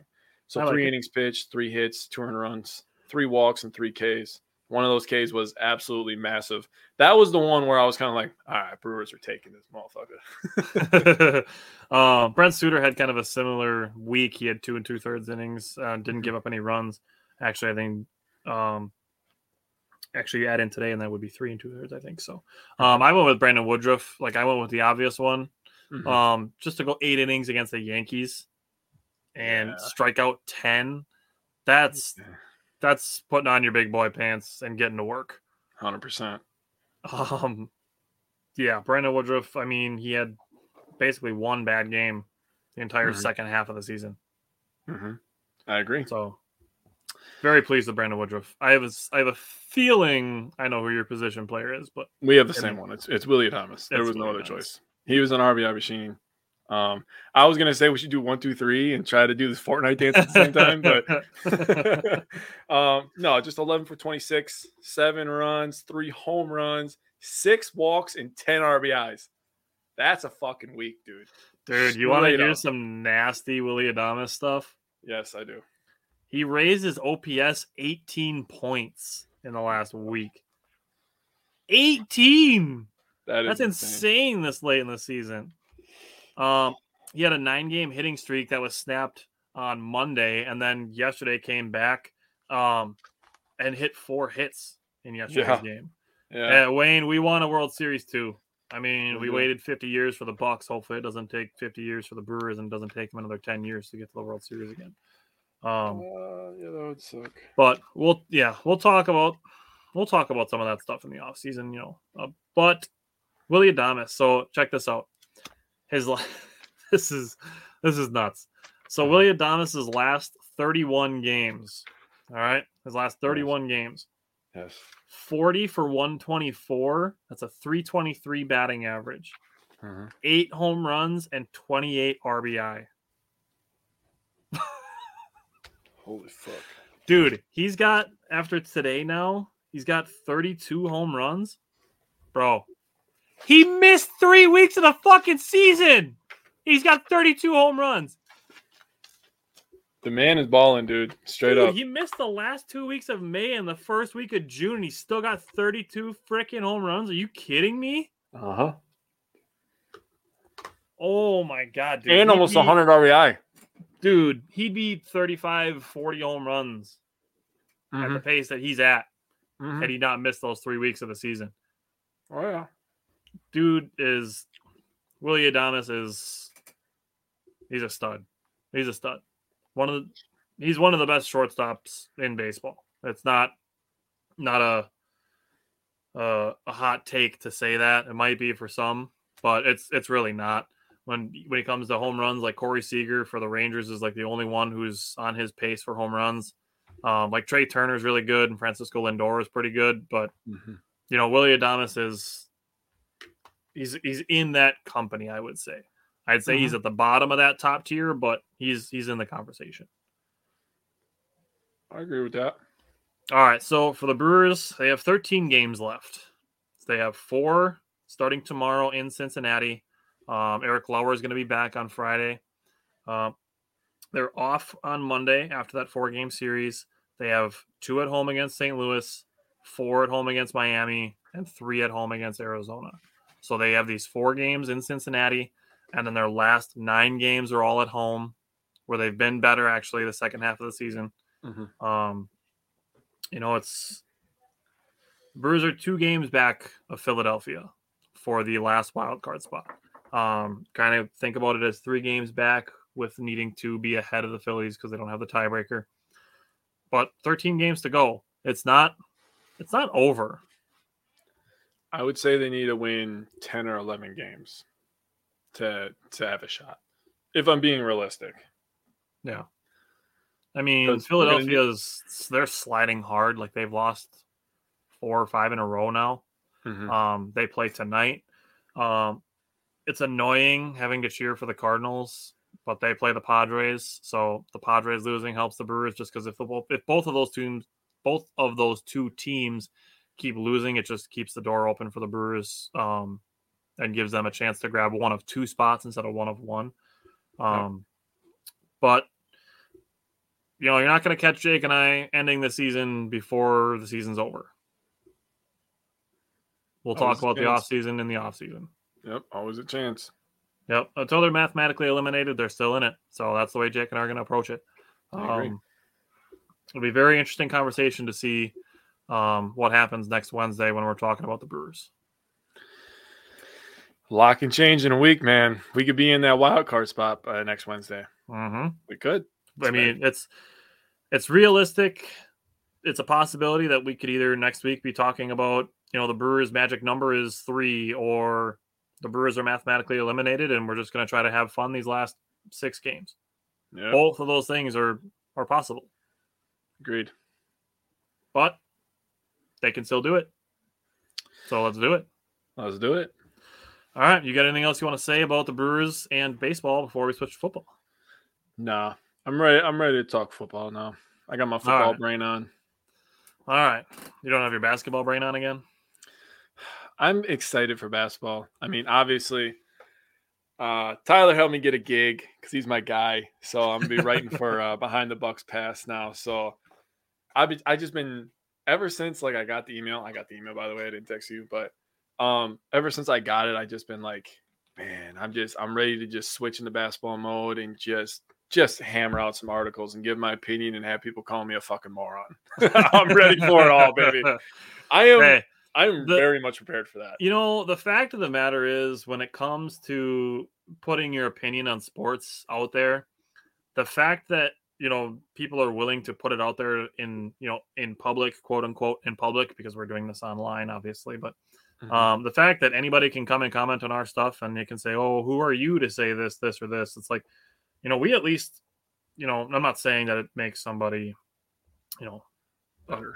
not a yeah it, it doesn't make us better by putting our opinions out there in public but you know we're stating them for anybody to see um Agreed.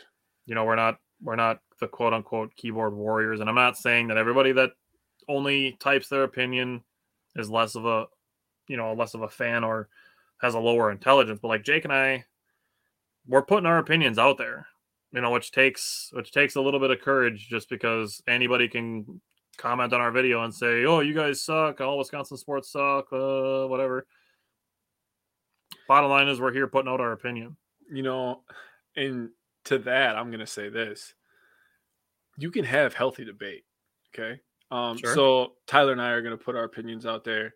Tyler's been hammering out articles for a while now. He writes for the Brewers and he also writes about Fortnite. So uh, go Yeah, give those a read. Um, but you know, we can have healthy debate. You know, if if I'm going to write an article about how Giannis is the best player in basketball, not just Eastern Conference, and you're going to come out and be like, "You're a fucking idiot. How do you think he's he's better than Durant?"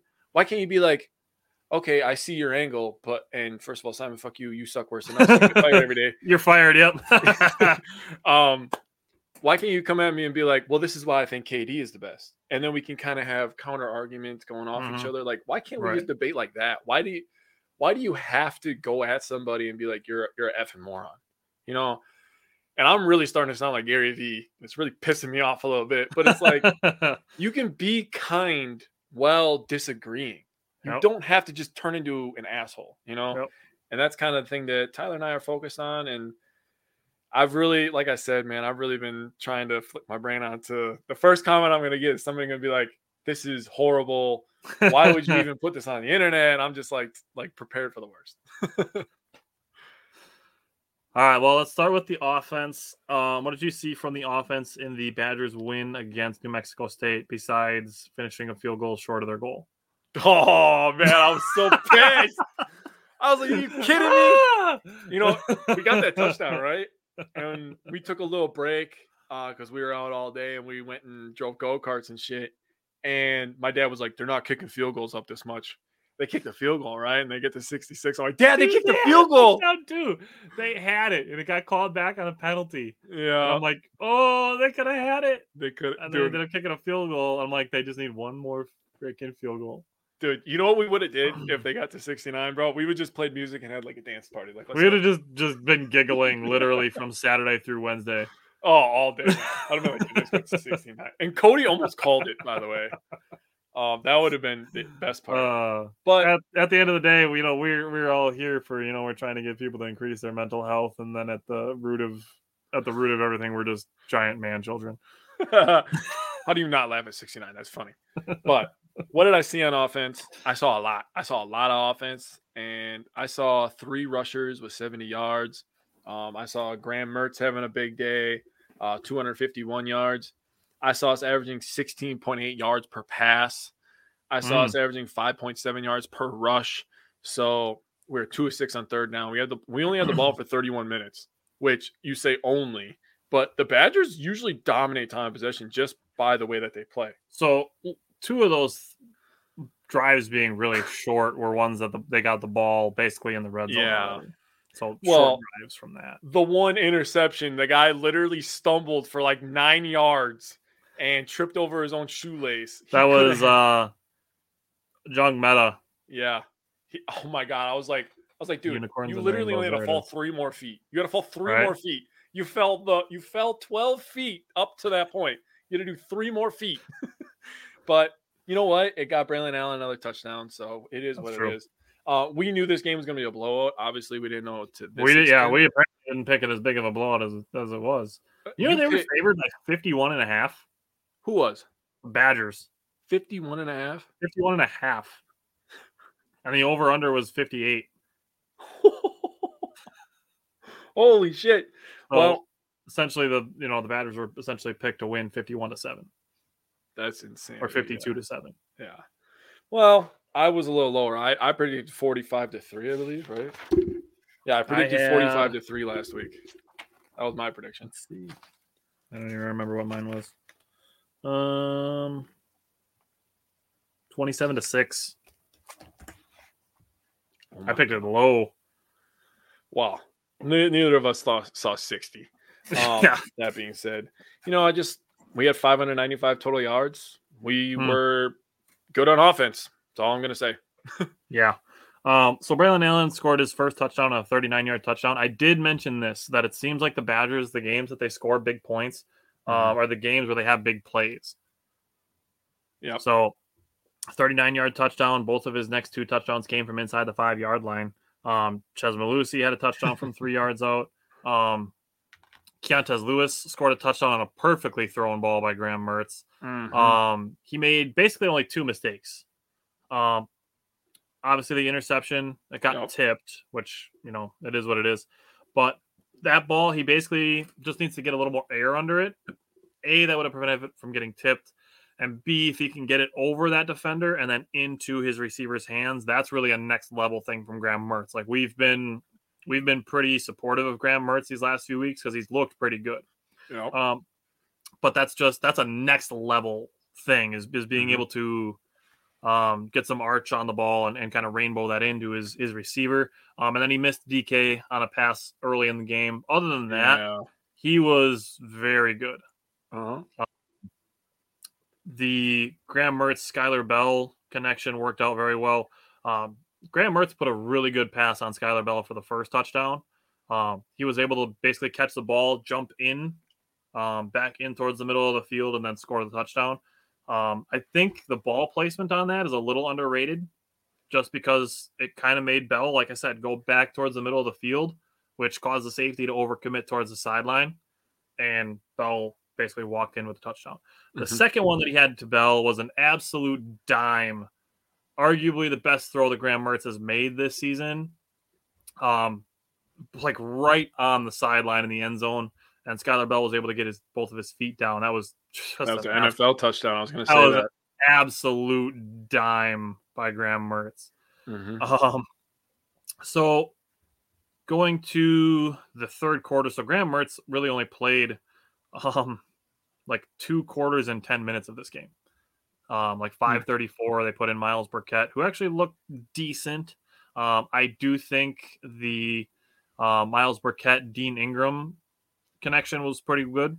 Yeah. Um, I do think that Engram made Burkett look better. He underthrew a couple balls, and and Engram went and got him, and, and kind of made he Burkett. look took one of them for sure. Yeah. He The took first one, one of that them for sure. Yeah. Um, after that, the only other thing that I really want to say about the offense, and this is something that obviously he's in his second year and he's only 18 years old, but I'd like to see Braylon Allen work on his pass blocking. Um, so that's one thing I've I've noticed. Um, Vito Calvaruso was out for this game. Um, I don't remember what his first name, but Van Zelst was nine for nine on extra points and one for one on the field goals. Um, so that's you know some confidence that you get there on the field goals, which was something that kind of haunted the Badgers a little bit last Saturday against Washington State. But let's switch to defense. Uh, what did you think about the Badgers defense versus New Mexico State's offense? They were okay. Um, obviously a lot of garbage time yards. Um, we give up 242 total yards, 124 pass, only 4.1 yards per pass. Um, 118 rush yards, only 3.3 yards per rush. Um, 415 on third down, and they had the ball for 28 43. But I mean, that's pretty that's pretty standard for Wisconsin defense. That's Mhm. kind of what I expect them to do every game, which is unreal. Not the 4.1 yards per pass, because that's That's insane. that's next level shit. But the 3.3 yards per rush, they are 100% capable of doing that every game. Oh yeah, Um, but the 4.1 yard, if they do 4.1 yards per pass against Ohio That's- State, oh my god, we will Could be you talking imagine that? shit. We will be that talking oh man, that would be insane against Stroud, bro. He has 11 touchdowns and no picks, so we're we definitely. Uh, we'll get into that in a little. Yeah, we're but gonna have good stuff for that. I feel like the D line was a little better this game, a little bit more physicality. I would like to see the linebackers slow to the ball a little bit better. hmm you know, I talked about it last week. I feel like we were just like we were so lucky last year with all the linebacker talent we had. I mean, Sanborn, stud, Chenal, stud. I mean, Dog. Herbig, Herbig, Chenal, dog. dog, Yeah, Sanborn, dog, I mean, they Herbig, dog. are grit factory, baby. But you know, we had such a, such a good linebacking core last year that watching this year, you know, you knew there was going to be some bumps in the road. If they Yep. could just flow the ball a little bit faster, read the play a little bit better, I think they they'll be just fine. But that's that's being nitpicky. That's my nitpick for the week. That's fair. Um, so looking at it, I want to give Ricardo Hallman some credit because the one-handed interception that he made Oh was yeah, that was sweet. that was Um, nice. The other two interceptions that the Badgers produced were both off of tipped balls. Um, so just guys being aware and being ready to catch a ball that's just flying in the air at them. Um, The run defense looked good early. They did give up some late stuff. Um, New Mexico State didn't get their first first down until under three minutes left in the second quarter. yeah, That's that's dirty. Uh, we dominated them. So they had a third and 11. Nick Herbig got an 18 yard sack. You know, despite not having a, a super big stat line in this game, Nick Herbig was in the backfield like constantly. Mm-hmm. Um, and then I want to give Njongmeta some credit. Um, he got the interception, got down to like the one yard line. Um, he had 16 tackles in the first two games, Mm. and he had four more on Saturday. Um, he's the team leader in tackles right now. Really? Yeah. Wow. Yeah. Um so yeah, he's yeah, he's the team leader in tackles right now. Um so some interesting things with this game. Um I have it on here somewhere. Oh, 23 different players for the Badgers made tackles. You took that from me, you bastard. I I'm looking at it and I'm like I'm just I'm I'm looking and I'm scrolling and I'm, um, I get down to the defense and then I'm scrolling to see who made tackles and I'm still scrolling and I'm still scrolling and I'm still scrolling. I'm like, telling you, damn, bro. this list is long. Yeah, bro, that was me last week when I was like, "Holy crap!" Almost 50 players got a tackle in that game. That's yeah. crazy. So going by going by quarters, the Badgers only scored seven points in the first quarter. They scored 28 in the second quarter. Wow. 21 in the third quarter and then 10 more in the fourth quarter when all the backups were in. Badgers were two for six on third down, so there is some room for improvement there. Um, and then Jake mentioned New Mexico State was four for 15 on third down. Mhm. You know, that's okay. I mean, that's where you want to keep teams. Um, but the Badgers can definitely do better than two for six. So this will be interesting to see. Give me your three stars of the game. Well, I got Skyler Bell because Yep, he was very good. naturally. four four receptions, 108 yards, two touchdowns, 49 yard was a long. Um, I have Isaac Guerendo because I feel like he was the Okay. second best running back. Um, 12 carries, 74 yards, two touchdowns. He has really, really good body control for a Dude, big guy. he's by the way. good. He's legit good. Um, you could tell the guys who have good body control when they're going like this and only the bottom half moves. Yeah. Those are the guys that have the body control and Yep. they're big and fast and strong. Kieran Jones. Yeah, yeah, for real. Um, and then I have uh, I want to give him a nickname, but I'm gonna wait a week. But I have Graham Mertz, um, 12 of 15, you 251 can't just yards. tease me like that. You gotta you gotta tell me now. I want to call him Money Mertz, baby. Money, Money Mertz. He could be the new Money Manziel. Oh, Money man. Mertz, baby. I thought you were gonna call him like graham cracker or something. I'm like, I gotta know what it is because it's Graham cracker. Graham cracker. Nah, Money Mertz, baby. That just Uh, you know, th- this is like a Packer story, but Jaire Alexander posted some shit after the game, and somebody asked the question in the comments: Do you prefer Ja Island or Ja Money? So let me let me get your let me get your, your response. What would you rather call him, Ja Money or Ja Island? honestly, I just call him Jaire. So like, I'm a Ja Money guy. I'm Team Ja Money. How many corners have been called an island? Think about that. The originality factor. But Ja Money? No, they they they they call. I mean, Champ Bailey was told like he was a cornerback putting him on an island. I mean, Revis Island. I get what you're Revis saying. Island is really the only one that I think of specifically the word island. I mean, that's fair, but it's not original. Ja Money is original. Like you know, he's money. You know, he's coming up big. Like Ja Money. That's why Money Mertz. Like that's baller right there. I mean, that's not that's not as original though. Like you got the Money Manziel to go to Money Mertz. Yeah, I know. See, Dude, I if he just- beats Ohio State this weekend- myself. I'll see what we can do. Yeah, we got to think of a nickname for him, dude. If he earns a victory in Ohio State, oh, and also to that point, you know, all the people giving up on sports. If we go to Ohio State, no getting on the goddamn bandwagon. You're Yeah, kicked off for the rest of the year. you're you're kicked off if you jumped off after week two. Yeah, you're you're off for the rest of the year. Damn it. I'm. Um, so for me, I also had Graham Mertz on my list. He had 251 yards on 10 completions. Yeah, that's The guy was was going nuts. Um, 10 completions and three of them were touchdowns. Yeah. that's, like Allen Lazard scoring five or eight touchdowns on 40 receptions. If Alan if Allen Lazard scored touchdowns on 40% of his receptions, like imagine if Graham Mertz threw touchdowns on 30% of his completions at every 100 touchdowns or every 100 passes he completed, he had 30 touchdowns. Oh, That'd be Heisman. insane. we'd be calling Um, Heisman Mertz. Yeah. Um, so he completed passes to six different receivers as well. Um, Yeah. so last week, one of the things that I was calling for as one of my keys to victory was was Graham Mertz remaining efficient. And I would say 10 for 13 for 251 yards and three touchdowns fits that bill. I could see Lazard having a similar year. Watch Lazard have a similar year. I, dude, if he okay, we statted out the Packers. I don't remember what we predicted for Allen Lazard. Probably something around 90 touchdowns. For him to have a 40% touchdown rate on 90 receptions would be like 22 touchdowns. Oh. That'd be insane. That would be insane. So the other ones that I went with, obviously I had Skyler Bell on there. I kind of cheated and I went with the running back room as a Mm. whole. Um, so Braylon Allen was 15 for 86 and three touchdowns at a 5.7 yards per carry. Uh, Chez Mellusi, you said Isaac Guerendo could have been the second best running back of the day. I think Chez Mellusi could have been the second best running back of the day. He only had 10 carries, but he had 71 yards and a touchdown and a 7.1 yards per carry. That's true. And then Isaac Guerendo had the 12 for 74 and two touchdowns. He had 6.2 yards per carry. And then you can go even farther and go to Julius Davis, who had five for 45, including a 33 yard run that set up the field goal.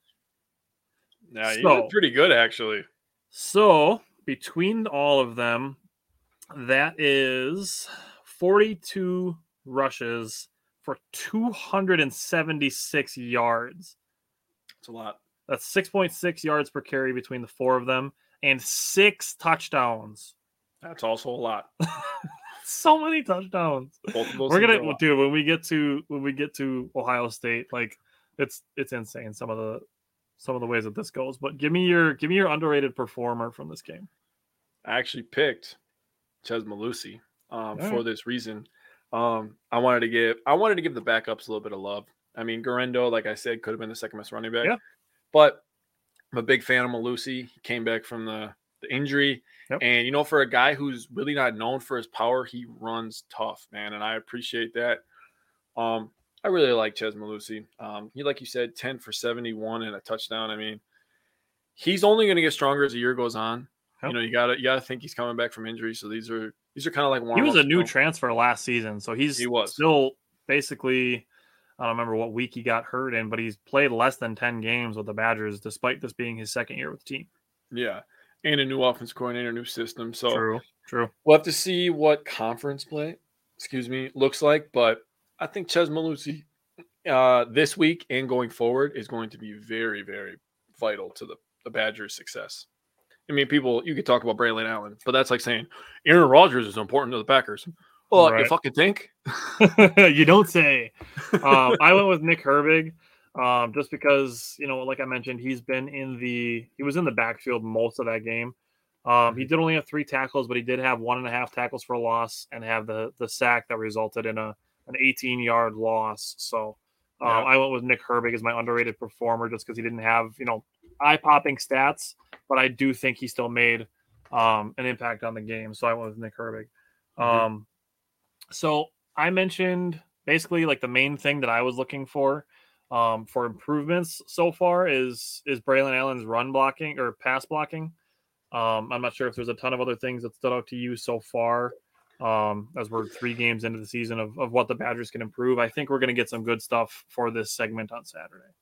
Yeah, I mean, obviously, I'm still watching the offensive line. I was big on it last week. I feel Mm. like they improved a little bit. Mhm. I mean, but you got to take the opponent into a factor. So, I, you got to be mean on the old line, man. You got to want to just absolutely demolish that guy across from mm. you. So, I want a little bit more mean. I want a little bit more physicality, you know, because these guys can definitely take it. So, that's what I'm going to be watching for. The the battle in the trenches is going to be big this week because you know Ohio State gets all the athletes. Yeah. So if we if we can win that that line of scrimmage, that'll go a long way to you know getting rid of that talent disparity. So let me let me let me phrase this question to you. Let me pose you this question. Uh-huh. So you're talking about the Badgers' offensive line being better and winning the trenches. You go from potentially being in a position where you don't have, you know, maybe the necessarily the talent or the athleticism. How can the Badgers still control the line of scrimmage with arguably not as much talent? Well, I'll tell you this. Uh, some of it also goes on the play caller, right? So you got to set your guys up for success. So we can't just drop back and hand the ball off and power I all game. It's not going Right. to work, right? You have all those talented players on Ohio State. They're gonna they're gonna read and they're gonna react to that. So not only stretching them vertically, you know, with Mertz down the field, you know, give them some play action passes, let him dump some He's shown he can complete some deep balls. He's done it. dude, he has great touch and great ball placement this year so far. I'm just gonna say so far, but he's been he's been very good this year. So give him some play action, give him some bootlegs. You have to stretch the defense horizontally as much as you do vertically. Get their eyes moving. These are still young kids, right?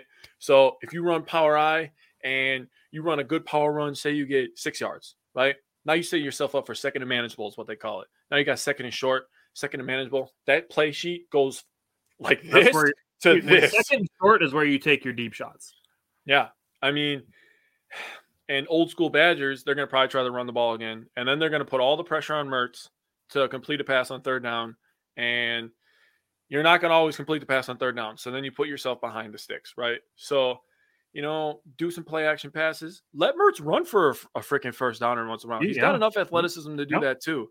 So you got to stretch them horizontally as much as vertically. Set your lineman up to win those matchups because all of a sudden you're running power eye, right? He's running straight at you. The guys can get used to that. They can get Mhm. used to running straight at you. Now you have Mertz or even a jet sweep, right? Run a jet sweep with, with Yep. Skyler Bell.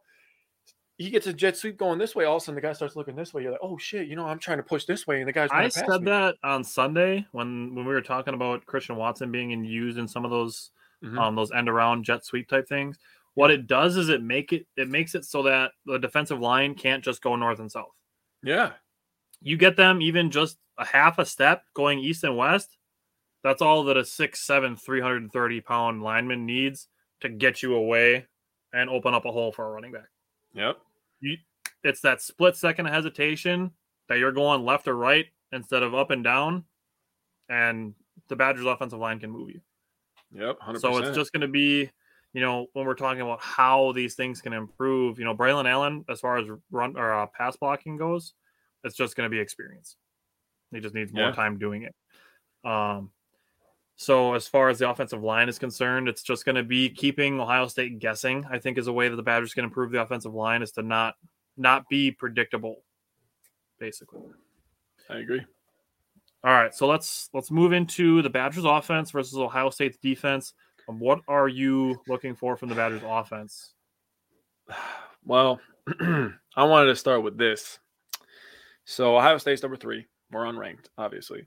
Mhm. Um, so I went into the ESPN Football Power Index, which is on the ESPN app. They have this Ohio State, as well. yeah, with an 89% chance to Eighty-nine win. percent. And Ohio State is negative 18, like minus 18. They're favored to win by this game, like by a blowout. And the over under is 57. So they don't expect us to show up. So you got quarterback Graham Mertz. Everybody counted you out because you had a down year last year. You got a, a linebacker at running back. You got an offensive line that's you know not been playing great. You got a bunch of wide receivers that nobody knows about. We're going into a Colum- Columbus, Ohio, and we got a team that's averaging 39.3 points per game. That's pretty damn good in my opinion. 478.7 total yards, 260 pass, 218 rush, and they are 14 to 30 on third downs. So that's 47%. That is 28th in the whole country. It's not bad. I mean, when you start looking at third down percentages, and you know, you can look them up yourself. I can share the website if you guys want to, the website that I was on. But they're all really close. So being 28th, you're basically tied with like 10 people. but you got a team in Ohio State that gives up their 22nd and third down. So we're going to have to win third downs. We're going to have to put ourselves in short and manageable. And we're going to have to use the goddamn play action. We posted the Bernie Sanders meme I'm on Saturday. That we're once again again. we're asking for play action. Play, this is the game for play action because you Yes. know Ohio State you know, I look tried to look up their defense. They don't have many defensive stats, surprisingly. For all yeah, it's hard to blowout find for college football. but they don't have a lot of sacks, a lot of interceptions. But you know they have athletic defensive ends that want to get up Right. the field and get the quarterback because when you go to Ohio State, you're really going there to go to the NFL. It's, a, it's an NFL factory, Yep. point blank period. So run some play action, get those guys running upfield, maybe run a screen or two. I mean, why don't we run some more screens? The Packers run a lot of screens. Now we just integrated a, a new screen with uh, Romeo Doubs, getting the lineman out in front of him. We have a freaking convoy of people, you know, in front of him, and it's beautiful. It's a beautiful thing to watch. So, Mertz talked a couple weeks ago. I wanted to say this last part, and I'm gonna give you the floor. He talked a couple weeks ago about wrinkles. You know, there's there's wrinkles in this offense. I'm looking for more of those this week, and I think it's gonna be some screen passes. I We'll see. mean, if there's if there's a week to open up the entire playbook and say we're gonna throw everything we got at this team, it's against Ohio State Oh, in Ohio. hundred percent. So for me, I'm I'm thinking like the confidence is the highest that it's been in a while. Uh, as far as the offense is concerned, you know, confidence is high in their execution. Uh, the Yeah. balance feels good between the run and the pass. It's going to be, you know, just needing Graham Mertz to stay sharp like he has the last two weeks. Yep. Um, it's going to be all hands on deck for the wide receivers. So everybody, like I said, Graham Mertz completed passes to six different players last week. All six of those guys and more are going to be needed. Uh, this thing is something that I that stood out to me is um, Braylon Allen joked about it. He said, "If we have to throw the ball 50 times, so be it." He was obviously joking. The Badgers aren't going to throw the ball 50 times, but you know, guys are guys are all in on doing whatever it takes to win. Um, Ohio State's defense, I will say, they held Notre Dame to 10, but let Toledo score 21. Yeah, I saw that. I was like, And it wasn't all garbage time either. Like Toledo scored 7 7 7 and then zero in the fourth quarter. So it wasn't like Toledo scored 21 against all of Ohio State's third string defenders. true. Um, what I will say about Toledo, they only completed 12 of 23 passes, Mm. basically 50%. Graham Mertz is completing 71% of his passes this year. Yes, he is. So that's the matchup I'm watching. Is it's going to be Graham Mertz. I'm I'm just going to basically all eyes on Graham Mertz. Um, I'm Yep. not sure if that's also the matchup that you're watching. Yeah. Um, you watch Wisconsin, you expect power run. You expect us to run the ball.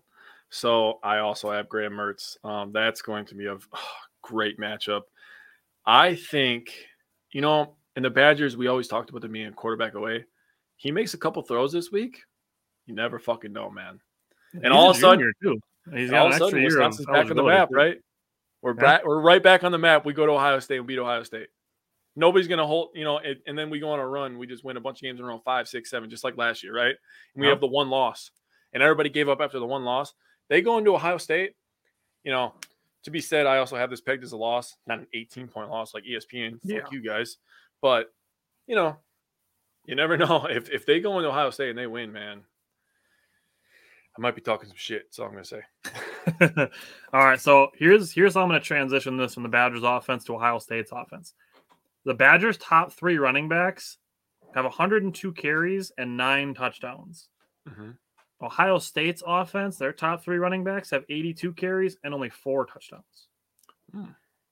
So 20 more carries, five more touchdowns. They try to sling it with Stroud. They want quarterback recruits. That's that's pretty much all they're doing. Mhm. So I'm hoping uh this, I don't have this as my X factor or anything, but I'm hoping the Badgers that Nick Herbig can create some havoc in this game. oh, what a game to put yourself on the map, dude! Right? Prime time. Nothing like Ohio getting yourself drafted in the third round after having a big game against Ohio State. well, you're going against NFL talent. Um, so with that, that being said, CJ Stroud is completing 72.9% of his passes. Mhm. Um, it's basically just two guys. It's Marvin Harrison Jr. and Emeka Egbuka. Those are the two big guys. Um, those two have combined for eight of 11 of Stroud's touchdowns. yeah, I felt like I was throwing up when I tried to say that one guy's name. When I was looking up his stats, I was like, "Oh my god!" YouTube magic. Emeka, well, I mean, like Emeka Mezi was in the, the NFL draft in 2022. So, like, I had the Emeka part, and it's the same as Emeka Okafor. So, like, I had that. I had to look up Egbuka just to make sure I was saying it right, and I was. So, I got that going for me. Who's Um, uh? You remember that one guy, uh, Simi Fidoko or whatever? Oh, Simi Fehoko. He was playing Yeah. a lot this last week, because the Cowboys are out of wide receivers. but he was playing. He had a penalty, but I was so I was like, God damn it, I love that guy. I know. It was like I got really excited for him. Like his stats were, were awesome, and he's coming out of Stanford. Then he doesn't get drafted by the Cowboys. Like, come Yeah, on, right. man. Same thing with Jake Ferguson, former Badger. Yeah, That's all right. they've drafted like tons of our offensive linemen though, so kind of Yeah. used to that. And their offensive line Um, stays good. One of them was one of them was Doug Free. He's actually from Manitowoc. Yeah, he is. My mom knows him. Um, so the other thing with Ohio State, they put up 763 yards last week. Yeah. That's insane. That's that's all of the yards. Um, That- all- that is all of them. yeah, all of them. That's yeah. There's literally no more yards. They they they gained all of them. Um, the other thing with Ohio State is they converted 62% of their third downs last week. Yep. They're pretty good at third downs overall. Yeah, I'm not they sure.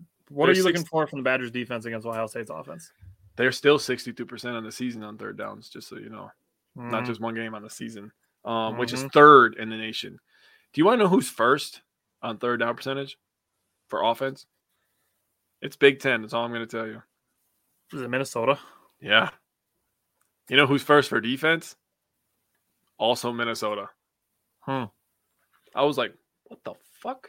They also played New Mexico State. They did. So they that won. helps. They won that game 38 to zero. So They, that helps the stats. I'll say that. Um, Ohio State's. A, I mean, obviously they're just a straight up juggernaut. They're always good on offense. They're they're good on defense too. They're just good. Yep. Um, they average 565 total yards, 358 pass, 207 rush, and they're averaging 47.7 points per game. Now take that for what you will. They've played Notre Dame, Arkansas State, and Toledo. Obviously, Tyler just told you they had 700 plus yards against um, Toledo last week, so that'll help the stats. Notre Dame is always overranked. I don't really care. true. Um, and Arkansas State is Arkansas State. So um, neither team has really played anybody. I mean, obviously Notre Dame was ranked number five, but I They're I literally out of honest- the top 25 already. I literally feel yeah. I feel like they they ranked them number five just because they were playing Ohio State in the first week and they wanted a big juicy matchup. Mm, That's how that's really what I feel like. Like they they probably looked at Notre Dame like, is this team really number five in the country? Probably not. mhm. But it looks good on the television screen. Um, yeah, and then they and then they are out of the top 25, like you said. So they haven't really played anybody either. What I'm looking for is our front seven to wreck some havoc. Control the run. You know, they don't even have to get sacks, but just pressure Stroud. Make him uncomfortable, make him move in the pocket, make him flush. Antsy. Yeah. Maybe maybe make him pull a Justin Fields where he's five yards past the line of scrimmage and he tries to throw it downfield because He was only two yards past the line. Come on, man. Give him credit. He was only way past the line. He wasn't way, way past the line. dude, he freaking threw the ball, and I, I was just laughing. I was watching. I was I like, was "There's no, there's no fucking way that was legal." no. Collinsworth was trying to make it sound good. He's like, well, he's only got to have one foot behind the line of scrimmage. Bro. Now, he here's even, a guy who is two yards fully past the line of scrimmage, but he's only got a Okay, yeah, he's pretty far past it. Yeah, how do you even try to make that positive? That's just one of those ones where you're just Like, like, I know Collinsworth is doing his job, but like, come on, Chris. Like, let's let's be honest here. He "Good was call like it is every line. once in a while, right? Call a spade a spade, right? Like Yeah, I don't just think say he's something like he one. lost awareness where he was on the field. Yeah. Just say that. I mean, I know that sounds kind of bad, but that's what happened. I mean, he was probably scared of Kenny Clark coming in there fast as fucking in because Kenny was Again, yeah. destroying that old line. Yeah. Um, but yeah, that's what we got to do, Stroud, man. Make a make him have happy feet, and we'll see what happens after What's the what's the matchup that you're watching from the Badgers defense? Again, I cheated, but CJ Stroud versus Jim Leonhard, and for this reason, Mm. I think Jim's ability to create exotic blitzes and change zones on him, change looks on him, is going to be very key. The Badgers are very good at creating pressure from different areas. You know, three four, you can go crazy and do a lot of crazy Right. shit. A lot of stunts. Yeah, yeah, I always talk about this when I talk about three four. You ever watch the Ravens? Oh man, this is back in like 2015. One time they literally put like seven players on the right side of the of the center, and it was just like I don't know who's coming, but pick one. You know, you only got three people over there. So right. if all seven are coming, you're fucked. so yeah. I'm if you're if you're Jim to- guessing that you're gonna make a run to the other side, like like go for it. But yeah, right. if you're if you're passing or coming this way, like they're going backwards. You're going backwards. So I'm looking for Jim to to mix some coverages and cr- create pressure because Jim has a good football mind. So I'm looking for him to to win this game. So you know what that sounds like to me? It sounds like to me that both sides of the ball. So I'm looking also against CJ Stroud, but I was looking at mainly the secondary because the Badgers were able to generate some turnovers last week. Mhm. Um, it sounds to me like the game plan for the offense is the same as the game plan for the defense, Mhm. and both of the things are to keep Ohio State guessing, to not let them get comfortable, to not be predictable. That's Mhm. what it sounds like to me on both sides of the ball for the Badgers. All right, give me your give me your X factor for the Badgers. All right. I talked a lot about Graham Mertz. My X factor is Braylon Allen. Okay. Braylon Allen is my X factor for this reason, and this reason is one of the very many reasons. But his ability to break tackles and always fall forward and keep the chains moving is going to be very, very important. I talked about keeping yourself in short and manageable, getting, you know, being productive on third downs, having a good power running back that can gain those three yards is Mhm. very, very key in that situation. Badgers like to control time of possession, so Braylon Allen, he's got it. This is his Heisman moment. That's all I, am gonna say. I've talked about it that the like I know I I banged on it a lot last week, but the Badgers style of play it does make them easy to upset, I think, Yep. but I, it does also make it easier for them to upset other teams. So when you bring up Braylon Allen as an next factor, I think that's important to mention. I went on the defensive side of the ball. I went with John Torchio. Oh, uh, because he's he's had a couple safety blitzes. He doesn't do it often, but you know that's something that where you're talking about you know Jim Leonhard keeping the the offense guessing and and mixing up different plays and different styles of of blitzes and stuff. Um, so with John Torchio, not only I'm looking at that, but I'm also looking for him to help take away big plays. Um, just to not let Ohio State score 70 yard touchdowns and and you know start running the score up to a point where you get that ESPN predicted blowout. yeah. Um, the other thing is that maybe John Torchio, being the ball hawk that he is, maybe he can get CJ Stroud's first interception of the season. Mhm. Never know. So I wanted to throw that out there. Um, I do think Kamoi Latu could be important in that same regard, just as the other safety. He's done some good things. He's made some really nice tackles, um, diagnosed some plays well. So, um, you know, John Torchio is the main one, but Kamoi Latu I think is also important. Um, what's your key to victory for the Badgers? Controlling the line of scrimmage. I talked about it before.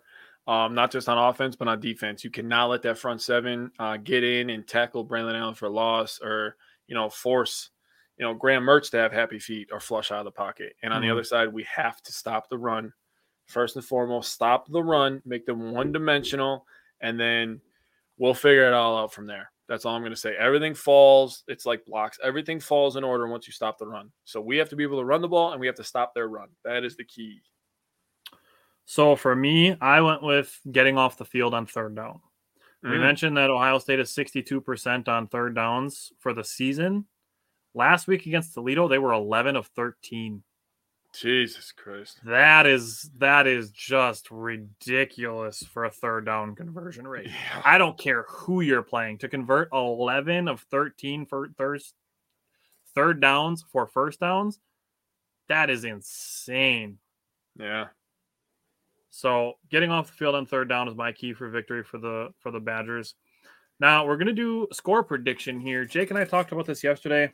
Mhm. Now we're gonna do we're gonna do two score predictions for every game now.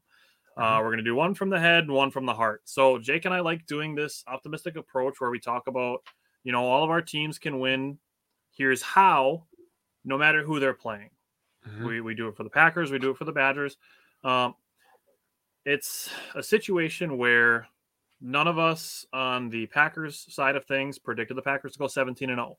So at some point we're going to, you know, have some losses predicted, but we also want to keep that optimistic mindset. So we want to give both. We want to give the analytical view of the score prediction, which is the head, and we want to give, you know, our optimistic viewpoint of how our teams can win, and that's going to be our score prediction from the heart. So we're going to do a head and a heart score prediction. So Jake, I don't know how you want to do it. If you want to do let's do heart first because we're always going to pick our teams with our heart, right? Right. And and that's you know that's our optimism showing through. So, uh, give me your heart score prediction. So, if I'm predicting from the heart, I have Badgers winning 28 27. One point thriller in Columbus. Wow. I went Badgers with a late field goal, 27 24. Oh, hey, I'll tell you this. Those are our heart predictions. Both of those will get your heart pumping. Oh, oh sure. yeah. Oh yeah. Yeah. Yeah, imagine, do it. imagine a one point victory and we sack Stroud on like a fourth down or something. I'd be like, oh, Oh, man. God! I'd be going crazy. I'd wake Dude. everybody in the house up. That's what I'm saying. Like a late field goal, like a field goal to win in Ohio State. Like you Oh. know how loud that stadium would be. And then imagine Ohio State calls a timeout with three seconds on the clock. Oh, Oh, I man, it could know, potentially be the backup kicker. I haven't seen a, an injury report yet to know if Vito walk-on, yeah. Is going to play. imagine being a walk on. You got to go to Ohio State. Eh, well, They kick a potential game-winning field goal. this is Oh, what you signed up for, bud. Yeah, right. it's probably more than you signed up for, Brian. True But- that. No, just I mean, a prime time Saturday night football game against the number three team in the country in their building.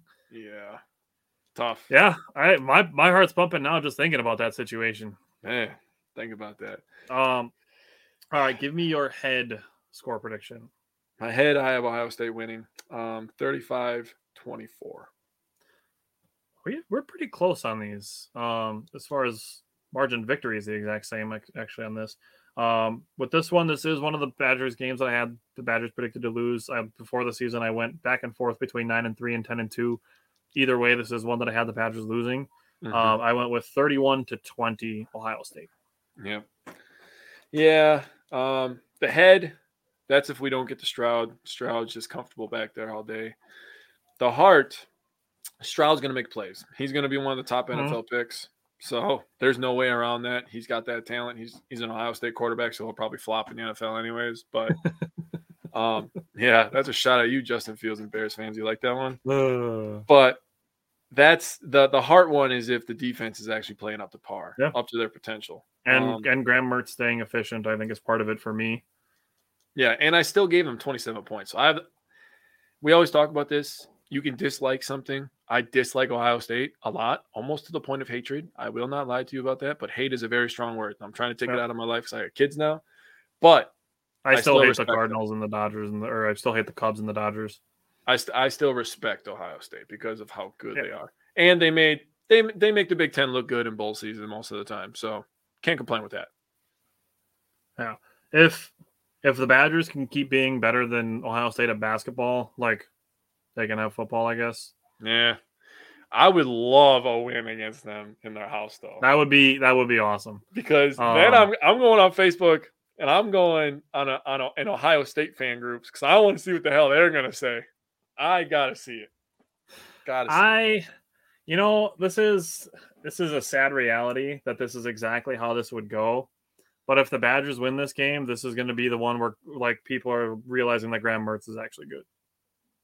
Oh, I can't Well, wait we've for been that saying- too. Week one, it'll be week four, and people will come around on Graham Mertz if he beats Ohio State. Yeah, they're gonna be like, yeah, Graham Mertz has been good all year. I've been saying that. No, you haven't, Michael. No, it's good. No, you know what it's going to be? It's not even going to be that that I've been saying it for how long. It's going to be Graham Mertz is finally good. Oh yeah, you're right. They got to put that backhanded shit in there. Yeah. Like, like, oh, he sucked last year, but now he's he's, he's okay, I guess. I just don't want to be wrong, but I want to give him props at the same time. See, I'm mm-hmm. mature. No, you're an asshole, okay? And nobody Yeah, likes We've been you. saying it for three weeks now, going into this game. yeah, we have. Yeah. So listen to us and ah. nobody else's opinion. That's all you need. Man, we Obviously, think I'm about think about our games. Like last week, we knew the Packers were going to win against the Bears. We always beat the Bears. So we really we really played a cupcake game on our schedule. Bears fans probably aren't going to like that, but sorry, it's reality. I'm being realistic right that's now. the truth. Like That's what people want from me, right? They want they want us to be more realistic. The Packers always beat the Bears, so that's the the Bears are. I'm. I, I predicted four wins for the Bears, so I think they had 25 percent of their wins in Week One. Yeah. Um, uh, Wisconsin played New Mexico State, so we really had two cupcake games. Now you come to this week, we got the Badgers playing against Ohio State, our biggest and most hated rival, right?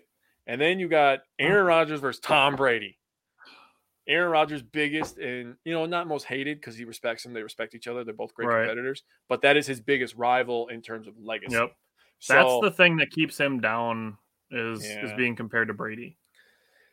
It's also a sign of respect, though, if you think about it, man. I Oh, mean, yeah. a guy with- a guy with Yeah. one Super Bowl is getting compared to a guy with all those Super Bowls. Exactly. That's the that's thing. that's like, how good know, he is. the people you're compared to. That's that's fair. I mean, if you get to a point where you know you're an NFL quarterback and you're being compared to Nathan Peterman, like that would be rough. Yeah. I mean, Being compared to Tom Brady isn't bad company, I suppose. I've been thinking about my own legacy for a long time, man. And you know, the legacy I want to leave is I, I want my great grandkids to be proud of me one day. So that's why I put in all this work. And one day you never know where we're gonna be. Maybe we'll be sitting in an office next to each other talking about the Badgers versus Ohio State in 10 years. That's, that's Who goals. knows, man. Who Goals. fucking knows? But yeah, man, we got some fucking good games this week. Wisconsin, Ohio State, Packers, Bucks. I mean, shit, man. You can't ask for anything better. It's Brewers, football Brewers are in a playoff push, like Bro, it's the third week of the NFL season already. and and NFL or uh, the Bucks media day is on Sunday. Yeah, man. Oh man. We got oh shit. I'm going crazy. I'm knocking my I shit know over. Jake's over here knocking stuff off a table. It's freaking King Kong on the Empire State Building over here. when you really think about it, people, and you know that like you can't take life too seriously, and sports is definitely our escape from life. If you take it day by day and you just look at the, all the things that you get, you know, you take for granted that you have a house over your head and you have running water in your house. Life ain't that bad, right? That's that's my two cents for the day because I've seen a lot of people bitching and complaining, and it's just There's always it doesn't matter. The Brewers could literally lose the last 13 games of the season, and Jake and I'll still spend the offseason talking about what went well for the Brewers. Yeah, man, you got you got to be positive, man. Your life is not going to change until you change. You are in control. Do you want to know a really sad stat? Yeah.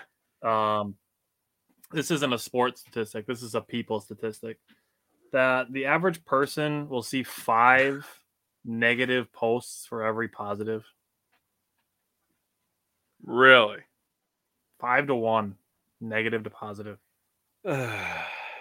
And it, what really makes me sad about it, honestly, is is being in these sports groups and seeing people make positive posts and and trying to make things out of positive Yeah, takeaways and yeah. stuff, and then people in the comment section yelling at people to be realistic, or to get your head out of the clouds, or this is stupid. Like that shit makes me sad. it make me sad too, man. I mean, Like there's These are all there- the- there's literally nothing wrong with letting people be optimistic. You know, and if it if it bothers you that people are optimistic and you want to call yourself realistic or whatever you want to say or I want to keep my feet on the ground or whatever you want to say, you know, at the at, at the root it's still pessimism. I don't give a shit how you want to frame it, it's still pessimism. If you're telling people that just because they're being optimistic that they're living their heads in the clouds, that the pessimism means that you're just choosing to live in a mental hell. great. Which would you rather choose to? You know, I don't. It's it's not a competition for me. That Not I would much rather take that optimistic mindset. And there's nothing wrong with letting other people do it. And if it bothers you that people are choosing that optimistic mindset, you might need to do some self reflection. You know, self awareness is a very big key to life, and everybody. Comp- this is the thing that really, really gets me. And I don't know why I'm so deep today. I just seen so many freaking people just fucking complaining about nothing that needs to be complained about. It's just like I I, I have a little tiny platform, right? So I'm going to try to use it for positive. But it's just like you gotta you gotta be self aware, and these are all these people that are like, "Oh, the world is a scary place. We gotta raise our kids to love. We gotta raise our kids to this. We gotta we gotta teach them to to help each other." And then they go to work and they're just giant assholes all day. And then they go into sports groups and they're just they're killing people that are trying to be positive. It's like, which one do you Or, want? or they're the first ones to to post a complaint when something goes wrong. I want, you know, and my stepson's nine, so he's gonna complain. He's gonna be naughty sometimes. It is what it is. Yeah. You know, he was an only child, and now, you know, we have my daughter, so he's going from that too. So he's doing he's doing a lot of growing up, doing a lot of maturing right now. Sometimes I have to tell myself to breathe and just let him be a kid, you know, because he's gonna be naughty. Mhm. But there's those people out there that are just like, go to your room. that's the worst place to be as a kid. You know, when you get yelled at, is to go by yourself because they don't understand how to handle these emotions. People Mhm. got to be better at teaching these kids how to handle these emotions every single day. And I'm not perfect, and I got to do better at that myself. But to be completely honest with you, man, I'm just sick and tired of everybody fucking complaining every day. I really am. Yeah. It's just like your life is not that bad. It you got literally a job, you got a house. doing all that complaining. It literally just it drains your mental health. It does. Yeah. Um, that's why Jake and I have taken the stance on this that we have in the last year, year and a half. Is that it takes the same amount of energy to be positive as it does to be negative. It's so Mm-hmm. much more beneficial for your mental health. And honestly, so this is this is true. This is one of the things that, like I mentioned earlier in the show, that like I'm actually trying to learn and study these things. Is all the complaining and the shaming and the bashing and you know criticism. You know, you can call it criticism and try to say that it's you know you can keep your team in check or whatever but at the end of the day it's it's still just negativity Mhm. um not only does that cast you know potential views that other people can see that and it affects them negatively but you know you don't realize it but all that complaining it sets the same precedent for how you evaluate yourself Yeah. so you evaluate all these professional athletes by all these standards that they don't meet and they won't meet and then you're going to end up putting yourself in those same standards that you're not going to meet and that's where that starts to drag down your mental health i lived that way for a long fucking time and it fucking sucks Yeah. There's nothing wrong with having high standards. Uh, there's nothing wrong for shooting for the stars. We're not telling you not to do that, but you know, you got to be a little realistic with it too. You know, don't overwork yourself. Don't overextend yourself. well don't Um, don't fear failure either it's better to Yeah. try and fail than to not try and then regret never having done anything True that, man. or, That's or what. to think about your whole life being negative and you know posting negative stuff on social media like right now we're in a new position where none of the 90 year olds that are in nursing homes had facebook when they were teenagers and stuff. But people 20 30 years from now are going to have that. Yeah. and you know you're going to think back about all the stuff you posted on social media and you're going to think all i did was complain about craig counsell and say that corbin burnes should be traded and you know all the people that like and laugh at your comments or you know agree with you disagree with you whatever you're just putting all that negativity into the world. You know it doesn't only affect you it affects other people too. True that.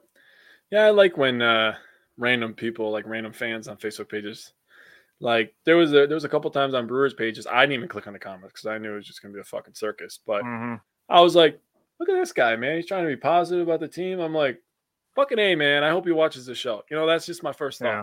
You know, and you talked about, you know, don't be afraid to try shit because you know you might fail. You know how fucking scary it is for me and you when we first started this show.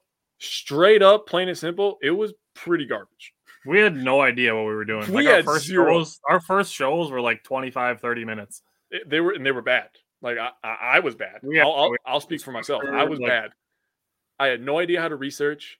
We didn't have none of the technology, none of this back setup. We had we had none of that. Mm-hmm. You know, so when you first try stuff, it's it's gonna be hard. But you get you better work- at it you know, you talked about adversity, and that was just such a great word, man. That is such a great word. We worked through that adversity and we figured it out. So. I'm proud of us. I want to be proud of Wisconsin sports fans in general as a group. yeah i agree for, If- for if- as often as we 60% of say that we're the best for as often as we say we're the best fans, it doesn't show on social media. If I'm being honest with you, the David Dude. Bakhtiari thing is a perfect example of it. I'm honestly disgusted with 75% of our fan base when it comes to David Bakhtiari. Oh yeah, it's Straight up, just disgusted it's it's bad. the way that people talk about him. It's terrible, and we've put our opinion out there on it several times, and we'll probably talk about it again on Friday. Andy Herman went on a a pretty solid rant about it yesterday. he did a very nice tell job collecting, he- keeping himself collected. Yeah, and you could tell it was affecting him that that people are Mhm. the way that they are about it. Mhm. Um, which again is sad, but that's hopefully something that we can hopefully drive some people towards us, and we can have a conversation about it. Yeah, Um, but that's you know that's what Jake and I are doing, and we're trying to relate that to people through sports. So um, hopefully we get some good wins this weekend between the Badgers, the Brewers, and the Packers. Um, Oh, and then the. Bucks are starting up soon, so got that to look forward to as well. So Yep. at the end of the day, even if the Brewers don't make the playoffs, there's still going to be a 2023 Brewers season. Yes, there will be. So and we we're gonna have a lot of exciting names next year. But for this year, we still have a lot of exciting names just on the pitching staff mostly. But Yeah. nothing wrong with that. season's not um, over yet, so you know it's not over till it's over. Well, like I, said, we'll have interesting conversation next Wednesday about the Brewers, one way or the other. Yes, we Well, will. Is there anything else you want to throw out there about the Brewers or Badgers? No, just go get some wins, baby. That's it. All right. Well, if you want to tune in back in with us, we will be live on Friday night, back with Simon and Bryant, Friday night at 8, um, Yep. talking about the Packers' win over the Bears and their matchup with the Buccaneers. So that'll be Friday night. So um, come hang out with us for that as well. Um, Tim, I can Tim is the. OG. Tim is the OG Wisco Fanatics fan. Tim, I I gotta be honest with you, man. Like I truly like this is like literally coming from my heart. Yeah, Simon, you're so fired. I truly care about you as a person, you know, because like you you've been coming on this show for for years now. We could say Yeah. years now. Almost, yeah, we're we And are did- nine days away from two years of this show. you you are commenting on shit. Um, you brought us bobbleheads, which I was unable to retrieve mine, but Tyler is like a very very good. I don't know. I kind of like having twin Giannis's right there. I kind of like uh, and they're next to baby Giannis from the game that you and I went to in like 2014. I still have that bobblehead in its box. So I still you have can box, actually but see that Giannis has gotten taller because the box is actually a little bit bigger. I have I have baby Giannis right here. Um, but Tim, man, I truly care about you as a person. Um, life's gonna fucking throw some shit at you. It's gonna suck, but if you if you like, just keep trucking, everything will be okay. Um, Simon, yes, you do. Two times in one day. Damn. Well, See? you are you are definitely the winner at getting fired. I'll say that. Yeah, Simon's number one at something, he's definitely. I told him he doesn't get he doesn't get a bonus for a loyalty program for getting fired a certain number of times. So here, this is it. Giannis has literally gotten taller. Even the bobblehead box is, is taller. Yeah, Simon, you got fired on your day off, just like Ice Cube and Friday. so I got I got something. Man said he got me on camera stealing boxes. So we have we have a group chat for our Friday night Packer episodes, and I actually heard a really great idea that I'm going to tell you guys. I just want to remind you to look for that message. Simon, you might not like this idea, but we could have a lot of fun with it. That's all I'm going to say. Um, but yeah, that's all I got. Hopefully, we get some wins and keep your head up, people. Life's not that bad. Yep. Like I said, the thing that I would encourage people to do is to instead of saying what sucks, say what can improve, and just try to look at it from that mindset. Um, thanks everybody for watching, commenting along. Um, We appreciate people that actually want to watch our show live and and interact with us. That's why we do the show live. So thanks everybody for watching, and we will be back on Friday night. Yes, sir. Take care, buddy. See ya.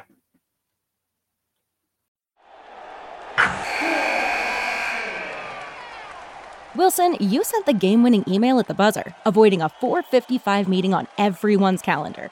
How did you do it? I got a huge assist from Grammarly, an AI writing partner that helped me make my point. 96% of Grammarly users say that it helps them craft more impactful writing. Would you agree? Grammarly helped adjust my tone to navigate tough work conversations. And it works everywhere I write, so I can quickly communicate effectively. Your teammate used Grammarly to summarize an important document, making a three pointer. How did he do it? It only took one click. When everyone uses Grammarly, everything just makes sense. You made an incredible slam dunk to end the game. The meeting was canceled, and your team will go home champions. Go to grammarly.com slash podcast to download it for free. That's grammarly.com slash podcast. Easier said, done. Everybody in your crew identifies as either Big Mac Burger, McNuggets, or McCrispy Sandwich.